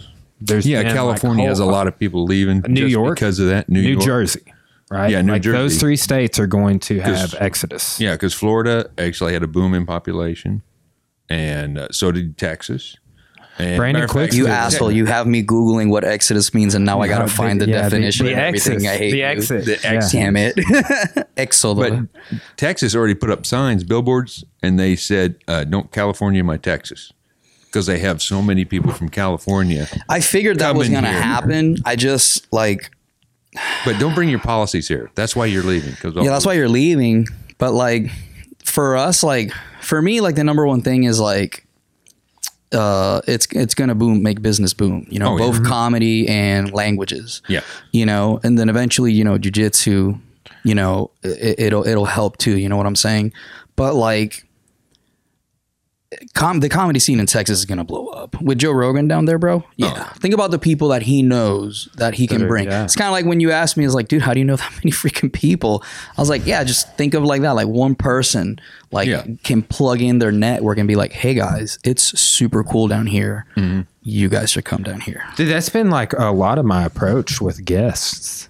It's like uh, you find like a little nook. Like I was like, yeah, I'll hit up all these people. You Yeah. right. Yeah. And that'll be like the little nook.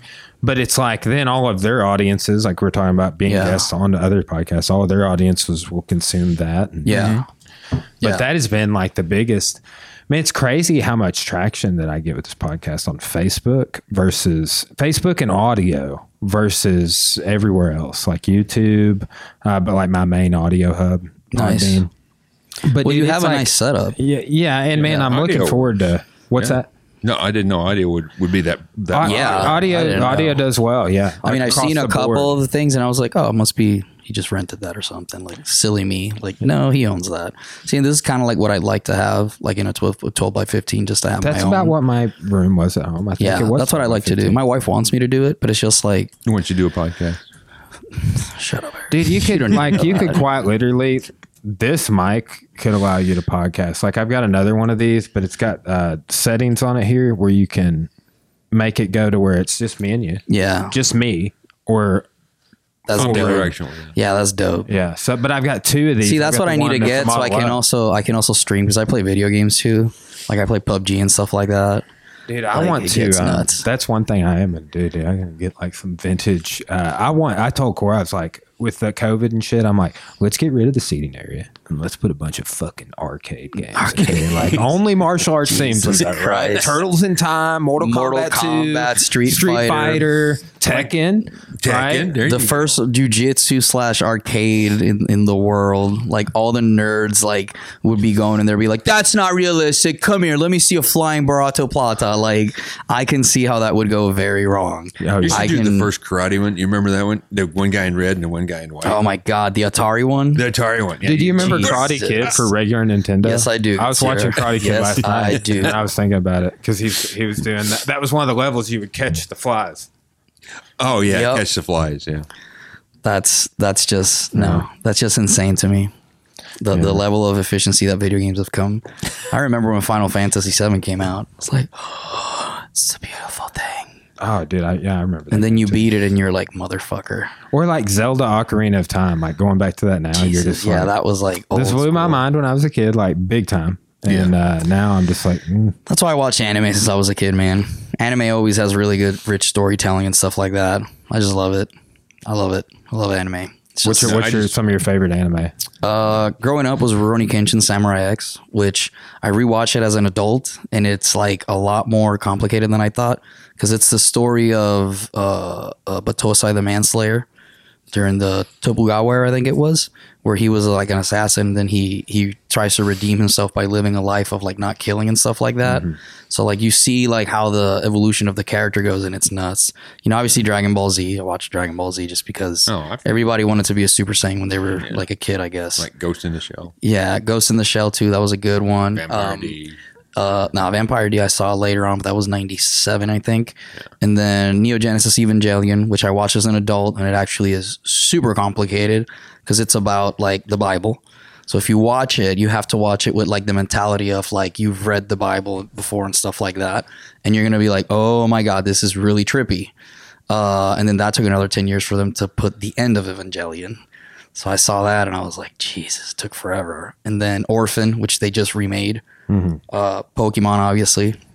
I didn't Is Last Pokemon Airbender really- is Avatar Last Airbender considered anime? It's not, but the animation is so good that some people in the community like it's like, like you know, because anime comes from Japan. It's like a, a multi-billion-dollar industry. You see that Sturgill Simpson? Uh, he did the soundtrack for this one anime film. No, I've listened to this to the album, Really? but I haven't listened to it watching. So what I would like to do is a podcast where I watch the anime film and listen to the album. Hold on, let me look this up real quick. What's it called again? Sturgill Simpson uh, anime, uh, and let's see what the name of the film is. Sturgill Simpson's Netflix anime is a badass apocalyptic companion to his new album. What's it called? The Uh, anime? Like I'm looking for the name. It's on Netflix, really? Uh, yeah, Netflix has a bunch uh, of anime. oh, do they? Bunch of anime. Sound and Fury anime film. Sturgill Simpson's furthest departure. See, Real my, country my music. taste in film is a little bit different. 'cause He's like, doing a like bluegrass Balls of album Fury, followed up. You know, Jesus. you know, airplane. It's Sound and Fury. The film Sound and Fury released on Netflix September 27th. Yeah. okay. Hmm. I'll have to see that. I've been watching a lot of anime on Netflix. They got Baki and they got uh, Kinguken or whatever the heck that's called. I'm just saying you should catch up with the classics. Dude, we watched Skulls Classics are yesterday. good. You- you No, ever- Skulls? Just- What's no. that? with uh, uh, second time I thought about Paul Walker since we've been podcasting because there's a crazy movie about uh, kids getting abducted. Paul Walker was in. I was thinking about when you were talking earlier called Running Scared, Hmm. but it's got Paul Walker in it and it's got uh, Jeremy Jackson. He Hmm. was in like Cruel Intentions and like Dawson's Creek and shit. I know Dawson's Creek and I know Hold Cruel on, I'll show you. You- He was in Mighty. These are for the first time in my life someone saying like Oh, I American know actors that I of actually Joker. know who they are. Because normally I look at you and I go, "Who's that?" But for the first time, I feel like I'm knowing because I saw Dawson's Creek. Unfortunately, my wife Yeah, likes that- that, show. Yeah, that was that's something you can't. Yeah, I did. Yeah, exactly. Right. exactly. Mm, My wife's like, "You've never seen this?" No, I've never seen this. Joshua No. Jackson. Like I, I, I just don't like. It's kind of like That the guy. Notebook. He's in Mighty Ducks. Yeah, He's in freaking yeah Mighty he was Ducks, a lot dude. shorter then. in- But when he was yeah, in it's, Mighty it's Ducks. about the skull and bones. Yeah, I seen. that. Yeah, Skull and Oh, Bones. okay. I I've never see seen that. I know what you're talking It's about, a but not damn good movie, dude. It's a damn good. Uh, but yeah, we we watched that yesterday. But like we were watch, talking about movies we hadn't seen in a long time. I wanted to rewatch. I was like, "What about Seven Years in Tibet?" My wife's like, "I've never seen that." And That's I'm a like, good movie. We've That's seen really it like twice movie. together. It's fucking great. I was like, "You remember they have to move the worms before they can build the building?" And she's like, I was watching uh, Enemy. I think it's called Enemy of the State with Johnny Depp. I was getting confused. It wasn't. No, it's it's Public Enemy. Public "Oh Enemy. yeah, yeah, yeah." I, Love I that watched that recently. Love that movie. Love Um, that I, th- movie. I thought you were going to say "Enemy at the Gates." no, for no, no, second. no, You no, ever no. seen that? That's, Public Enemy, that's, that's uh, Will I know, that's the Smith horror and one. Gene Hackman not did. Jude, uh, Jude Law and Ed Harris, the two Oh, no, snipers. no, no, that's a sniper movie. Stalingrad Yeah, or yeah, yeah. Leningrad. I thought you were Oh, talking yeah, about the yeah, Ninth damn Gate. good. I thought you were talking about Oh, the that's Ninth another Gate. good one. Yeah, That's yeah. with Johnny Depp. Yeah, Yeah. fuck yeah. Ninth Gate's I don't great. remember the one with Johnny Depp.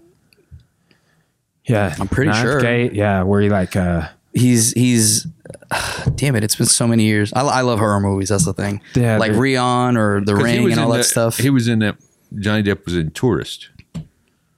Which Tourist. was i haven't seen that one Oh, it's very screwed up. oh, you know, I just read um, more screwed up than hostile Hell's Angels, Hunter S. Hell's Thompson. Angels. and uh, not, not that Fear and well, Loathing's on my list next. But there's another. i want to see that movie Rum Rum Diaries or something like that. that I haven't seen Oh, that. yeah, Thompson, yeah, yeah. that- That- but Johnny Depp was in a film about it apparently. Yeah, he was. So, yeah, about, he's Rum been Diaries he's been is actually based on a, a book that he wrote. It was actually a true story. so. yeah he's been doing pretty good with that whole divorce thing of his Oh, I there's thought you were going to say the pirate movies. He has done really good with the pirate movies. yeah he did really good with the pirate movies they're just they fired him because of the accusations and whatnot have you been following that Yeah, a, a little bit, dude. Okay, so speaking of accusations, crazy. you guys know Ray Park. You know who that is? no He's the dude that plays Darth Maul in, um, Oh, okay. in Darth Star Maul. Wars. okay Right. what happened We uh, so he accidentally uploaded a video to his Instagram of his wife giving him a BJ.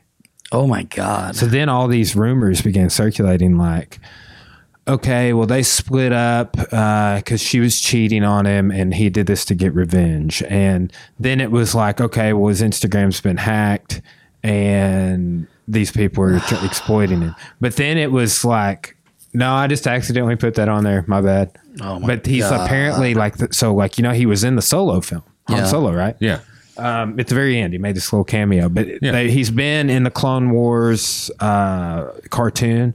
So it's like there's this. I big, thought he was. I thought he was in uh, Revenge of the Nerds. Uh, Revenge of the Sith. Revenge of the Sith, wasn't he? Mm, no, he was in Phantom Menace, He was in. and then he was. I'm in confusing him with someone He was else in then. Solo. Yeah, I'm confusing him with someone else. Then He's got black, uh, black and red face, like horns Oh, around his. Yeah, yeah. But I'll um, check it out. oh, here I got a I got a dank meme pull, to pull show it up, you. Hold Jamie. on. Pull it up, Jamie. This is This is a, a hilarious But man. he made three. He did a cameo in Han Solo, but I think he was actually in three different uh, Star Wars movies. I wonder what's gonna happen with the Star Wars franchise now that Because the Disney Phantom owns Menace, it. and then the one after that. He was in both of Oh, okay. Yeah, yeah, yeah, yeah. All right, all right. See, Qui Gon Jinn cuts him in half in Phantom Menace. Yeah, yeah, yeah, I remember that. So, so Darth what- Maul or so he accidentally Darth- uploaded that. Yeah, he accidentally uploaded. doesn't- yeah, that and Cora doesn't- was like, "You don't accident." But anyway, so the r- rumor on the street is that Disney has fired his ass over this, and that he's not going to be Darth Maul anymore. A friend of mine, Caleb Plank, who owns the Inferno Gyms in Yeah. uh, Northwest Arkansas, he's had lunch with the dude because the guy's a martial artist. You know, Oh, nice. Yeah, I didn't know so- that. Jiu-jitsu or there's so many people doing jiu-jitsu now. So many Yeah. celebrities. It's ridiculous. But I don't think he's going to make too many more. I, I mean, Darth Maul's I- dead. I, I don't think know how many he's times done. he can. well, I and so think the he's the done theory after is this. is that him getting chopped in half, falling down the thing didn't kill him. No, it didn't. Yeah, right. He his brother did like a like a forbidden this forbidden Sith spell where he came back with like some mechanical parts and whatnot. It's on the animated one, I think. Have you guys seen Grandma's Boy? Fuck yeah, we've seen Grandma's Boy, bro. Thinking about getting robot legs. We're comedians. It's a risky operation. Dude, Why do you want a lion?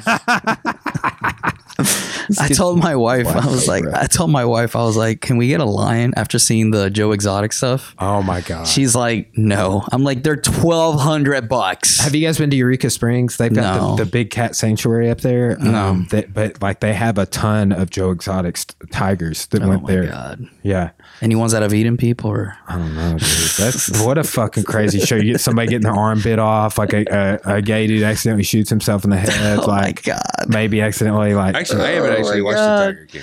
you don't want to watch it. Just don't watch you it. watch it? I did. Oh. I dude, did. it's Don't another the one- twenty. you're It's a monster of the week watch episode, it's dude. just that's just that show just I, I remember people like you need to watch it. Just get past the Everybody first kept saying you episode. I'm like, why? It's like like- just get past the first episode, and then the ending of the first episode I was like Carol Baskins, and I was like, oh my god, what just happened here? Like this is not what I expected. I never, Like, I never seen them, seen it, and I know who Carol Baskin is. it's- That's how apparently it's all her fault.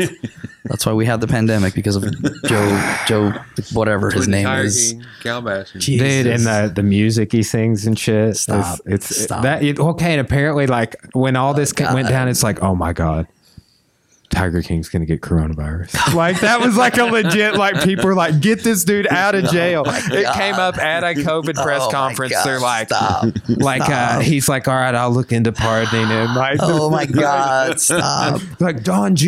He tweeted Oh about God. this shit. Oh, God. Just this is nuts. The guy who was in uh, on Insider, I think, he was uh he was the guy who did the the documentary, right? He lives in like the Netherlands or some Yeah, yeah, yeah, stuff yeah. like that, and like he was super famous before. And I was like, damn, dude, like that's nuts. Like that whole story is just something out of like like I don't know, man. It's just it's just nuts. No, I've never seen it, but I just It's everything nuts. I heard from it is it's you watch it- everything- you watch it just so you can ah. rewatch it, go and say that didn't really happen, did it? And then you watch It- and hey, man. like, it happened. This is why nothing amazes me. I'm just like, actually yep, that's It did. It was mind numbing. I was like, this is, this is, this is possible. it's like a People could become this. It's like a train wreck happening, and you see it coming, but you're just like, well, let's see what happens. Like, well, you know, I know it's going to happen. yeah. no, you don't. The whole don't time really? you're seeing this, you're like, this is what's gonna happen. Nope, really? nope. You know that oh, dude. dude. if he, if when he gets out, it's going to be like a bazillionaire. Right? my God. Like, I mean, he's a like you. You know him, and you don't even need to see any show. Yeah. I mean, like he's he's one of the most He popular ran for governor and for mayor, and he got what 24 percent or something like that Yeah. Votes. Something Yeah. crazy. Hey, well, you know that guy you messaged me about, um, Kash Jackson?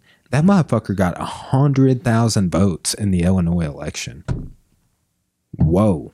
In the go- in the governor's election, Yeah. gubernatorial. Really? all right, then. Yeah, like that's a lot. I was like, That is a damn, lot. bro. That's uh, a town. That's almost Springfield. yeah, like that's a lot of um. That, all that's a right. lot of votes. in I wanted comparison- I wanted to run for governor of Puerto Rico. Just Yeah. you know, oh yeah. me I and think my the person buddy. in front of him got two hundred thousand. Yeah, but I mean, see? for scale, That's what I'm fine. saying. I mean, told, yeah. I told that to my dad jokingly. He called me like a minute later. He's like, "They'll, they'll kill you," blah, blah, blah. and I was like, "Yeah, but I could fix everything." It's like Yeah, I could fix everything. being there and like have my buddy like it's gonna be the first like non non Puerto Rican person running stuff like vice president. It's like we'll get him an interpreter. Don't worry. These are just thoughts that like we had, and my dad's like, don't joke about that. Yeah, I. Yeah. Like why? What's the worst that could happen? Can't be any worse than every other person that's robbed billions of dollars. Like I'm in there for the people, guys. That's not that's not an exaggeration either. yeah. You know, Yeah, this, bro. this has been uh, the stereotypical story of how people get into politics. It's like it's surprising. Like But I've Puerto to Rico, a ton of politicians. but Puerto Rico just like blew my mind because like even like after like everything that was happening, they had uh they had a guy who like basically their job is to patrol the ocean, right? It's like a police force, part of the police force, and they caught like a ton of water, like bottle water, bottles of water hidden, and they took a picture of it. And instead of them saying, "Hey, why did this happen?" It's like, "Yeah, we fired that man. They were out there like fucking around and stuff like that, taking pictures that they shouldn't have been taken." I'm like, "Yeah, but how did those water bottles get in there? Don't worry about it. This picture was taken badly. This is a poor use of government stuff." And I'm just like, "Yeah, but we never address how we got the water bottles there, man. Like, crazy stuff, mm. crazy stuff happening." Yeah, It wasn't water in the bottles. by the way. That- what, what was it? deal? God, I don't know. No, it was bottles of water. You just, God damn it, McElroy. it was water. It was bottles but, of water. But what was that? What were they there for? Just, because they were from from the relief, from the hurricane relief. Ah, yeah, they were yeah, hiding it. yeah. Why were they hiding it? I guess we'll never know. We can speculate, but you know, Yeah, apparently just- we, they Trump.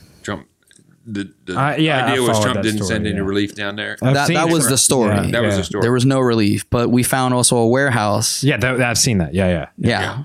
and like- then they, they found all these what is like And people were fucking rioting. the people were in uproar. You have bro. quite a. Do you have family there now? Oh yeah, Rico, my entire quite a bit? family. My Yeah. dad, my, my Yeah. mom, my dad, my sister, uh, my grandparents. What family did you have in Texas? Is that is through My your- dad's. Okay. My dad's side. Yeah. Just my dad's side. My mom's side, like, doesn't know. Well, my real mom practiced social distancing for 32 years. Um, so yeah, so maybe she's she- real good at it. Yeah, she's real good at it. Maybe she had COVID or something. I don't know. She's seen it coming. She's seen it coming. Oh damn, dude! I hope That's she the- hears that joke. my wife told me, like, "Don't you dare fucking say that joke." It's funny because she sent me like money for my birthday and stuff like that, and I'm just taking that as reparations. So it's going pretty good. The relationship's going good. You know, reparations worked out so well before World War II broke out. Yeah, that's true. That's true. Just trickled right on down into another war. Would it be child support then? Like delayed Somebody who child support then? to talk about it. That's cool. Oh man. Well, dudes, let's um let's wrap this up and go get some eats, man. I'm fucking starving. Yeah, man, Dude, I rode I'm a down. bike five miles before y'all got here and um exercised this morning. I did some weights. calisthenics this Yeah. morning. That's all I did. And Yeah. then just ate and then head over here. What's that? I drove through fog. Was it? How was your drive on the way here? Oh, the drive on the way here wasn't bad, Pretty. but is, do you No, it was was super driving to his foggy. house. Yeah, it was, pretty, It was uh, my place. pretty nice drive. I like taking that drive. Yeah, it's So- very calming. Yeah. I just needed a cigar. Yeah. But yeah, man, you can find me on. Yeah, yeah, dude. Go ahead and uh, I know you probably don't have any shows coming up, but how can people get a hold Uh, of you? we have a show in Joplin, Missouri on Saturday. oh, really? Okay. Uh, fucking yeah. it's gonna be at the this pizza place. Just follow me on Facebook, man. You know Richard Avilas, and then my Instagram's uh, at Language Ninja. You'll follow me there, and then we have a T-shirt company. It's called Red Reds and Ricos. Uh, we got more designs. Yeah, man, no problem. Uh, we got more designs. Do you have like an coming up. online store or anything? We're on Amazon Currently? actually. Okay, we're on yeah, Amazon. dude. It's Reds and Rico's clothing, and then we have like three shirts right now, but we got like five more coming out pretty Cool, soon. cool. We're just waiting for Amazon to approve them and shit like that. Yeah, yeah. So yeah, and I just you know, people want to have me, they just call me. A lot of people know where to find me. I'm I'll not show hard to find. Uh, my next gym shirt, and I'll see if I have one Ooh. size over there. Hold on. This is uh, the one I'm I'm most proud of. This shirt out of all the shirts we've ever done. Oh wow, that does look cool. I like that. We don't have this one done yet, but I can go see um, what we do have. But the um, it's like a grizzly bear, basically. Yeah, it looks like a grizzly bear headdress. Yeah. Uh, he, you know, he's cultural appropriating. Yeah, I- it's cultural right? appropriating. Yeah, Jesus exactly. Christ. A grizzly bear wearing a headdress. That's It's pretty Native American. yeah. She's part Well, Native is it a Native American bear? That's what I want to know. Yeah, exactly. Right. Oh my god. Or is it we a don't black- use the it's a- word Indians because Is it a we're not black bear? talking Is it a black Indian bear? Is it a, headdress? like- that, like- that sounds that sounds just- terribly racist. Arkansas like was the bear state. Okay. Arkansas was the bear state. All right, let's I let's teach go. Arkansas eat. history. Let's, let's go eat. I get a Jesus, Jesus Christ. I'm All right, just dude. saying. He All brought right. it up. It Thanks was for having funny. us, dude. I appreciate Thank you. it. Thank you. Appreciate y'all. oh man. Oh god, that's funny.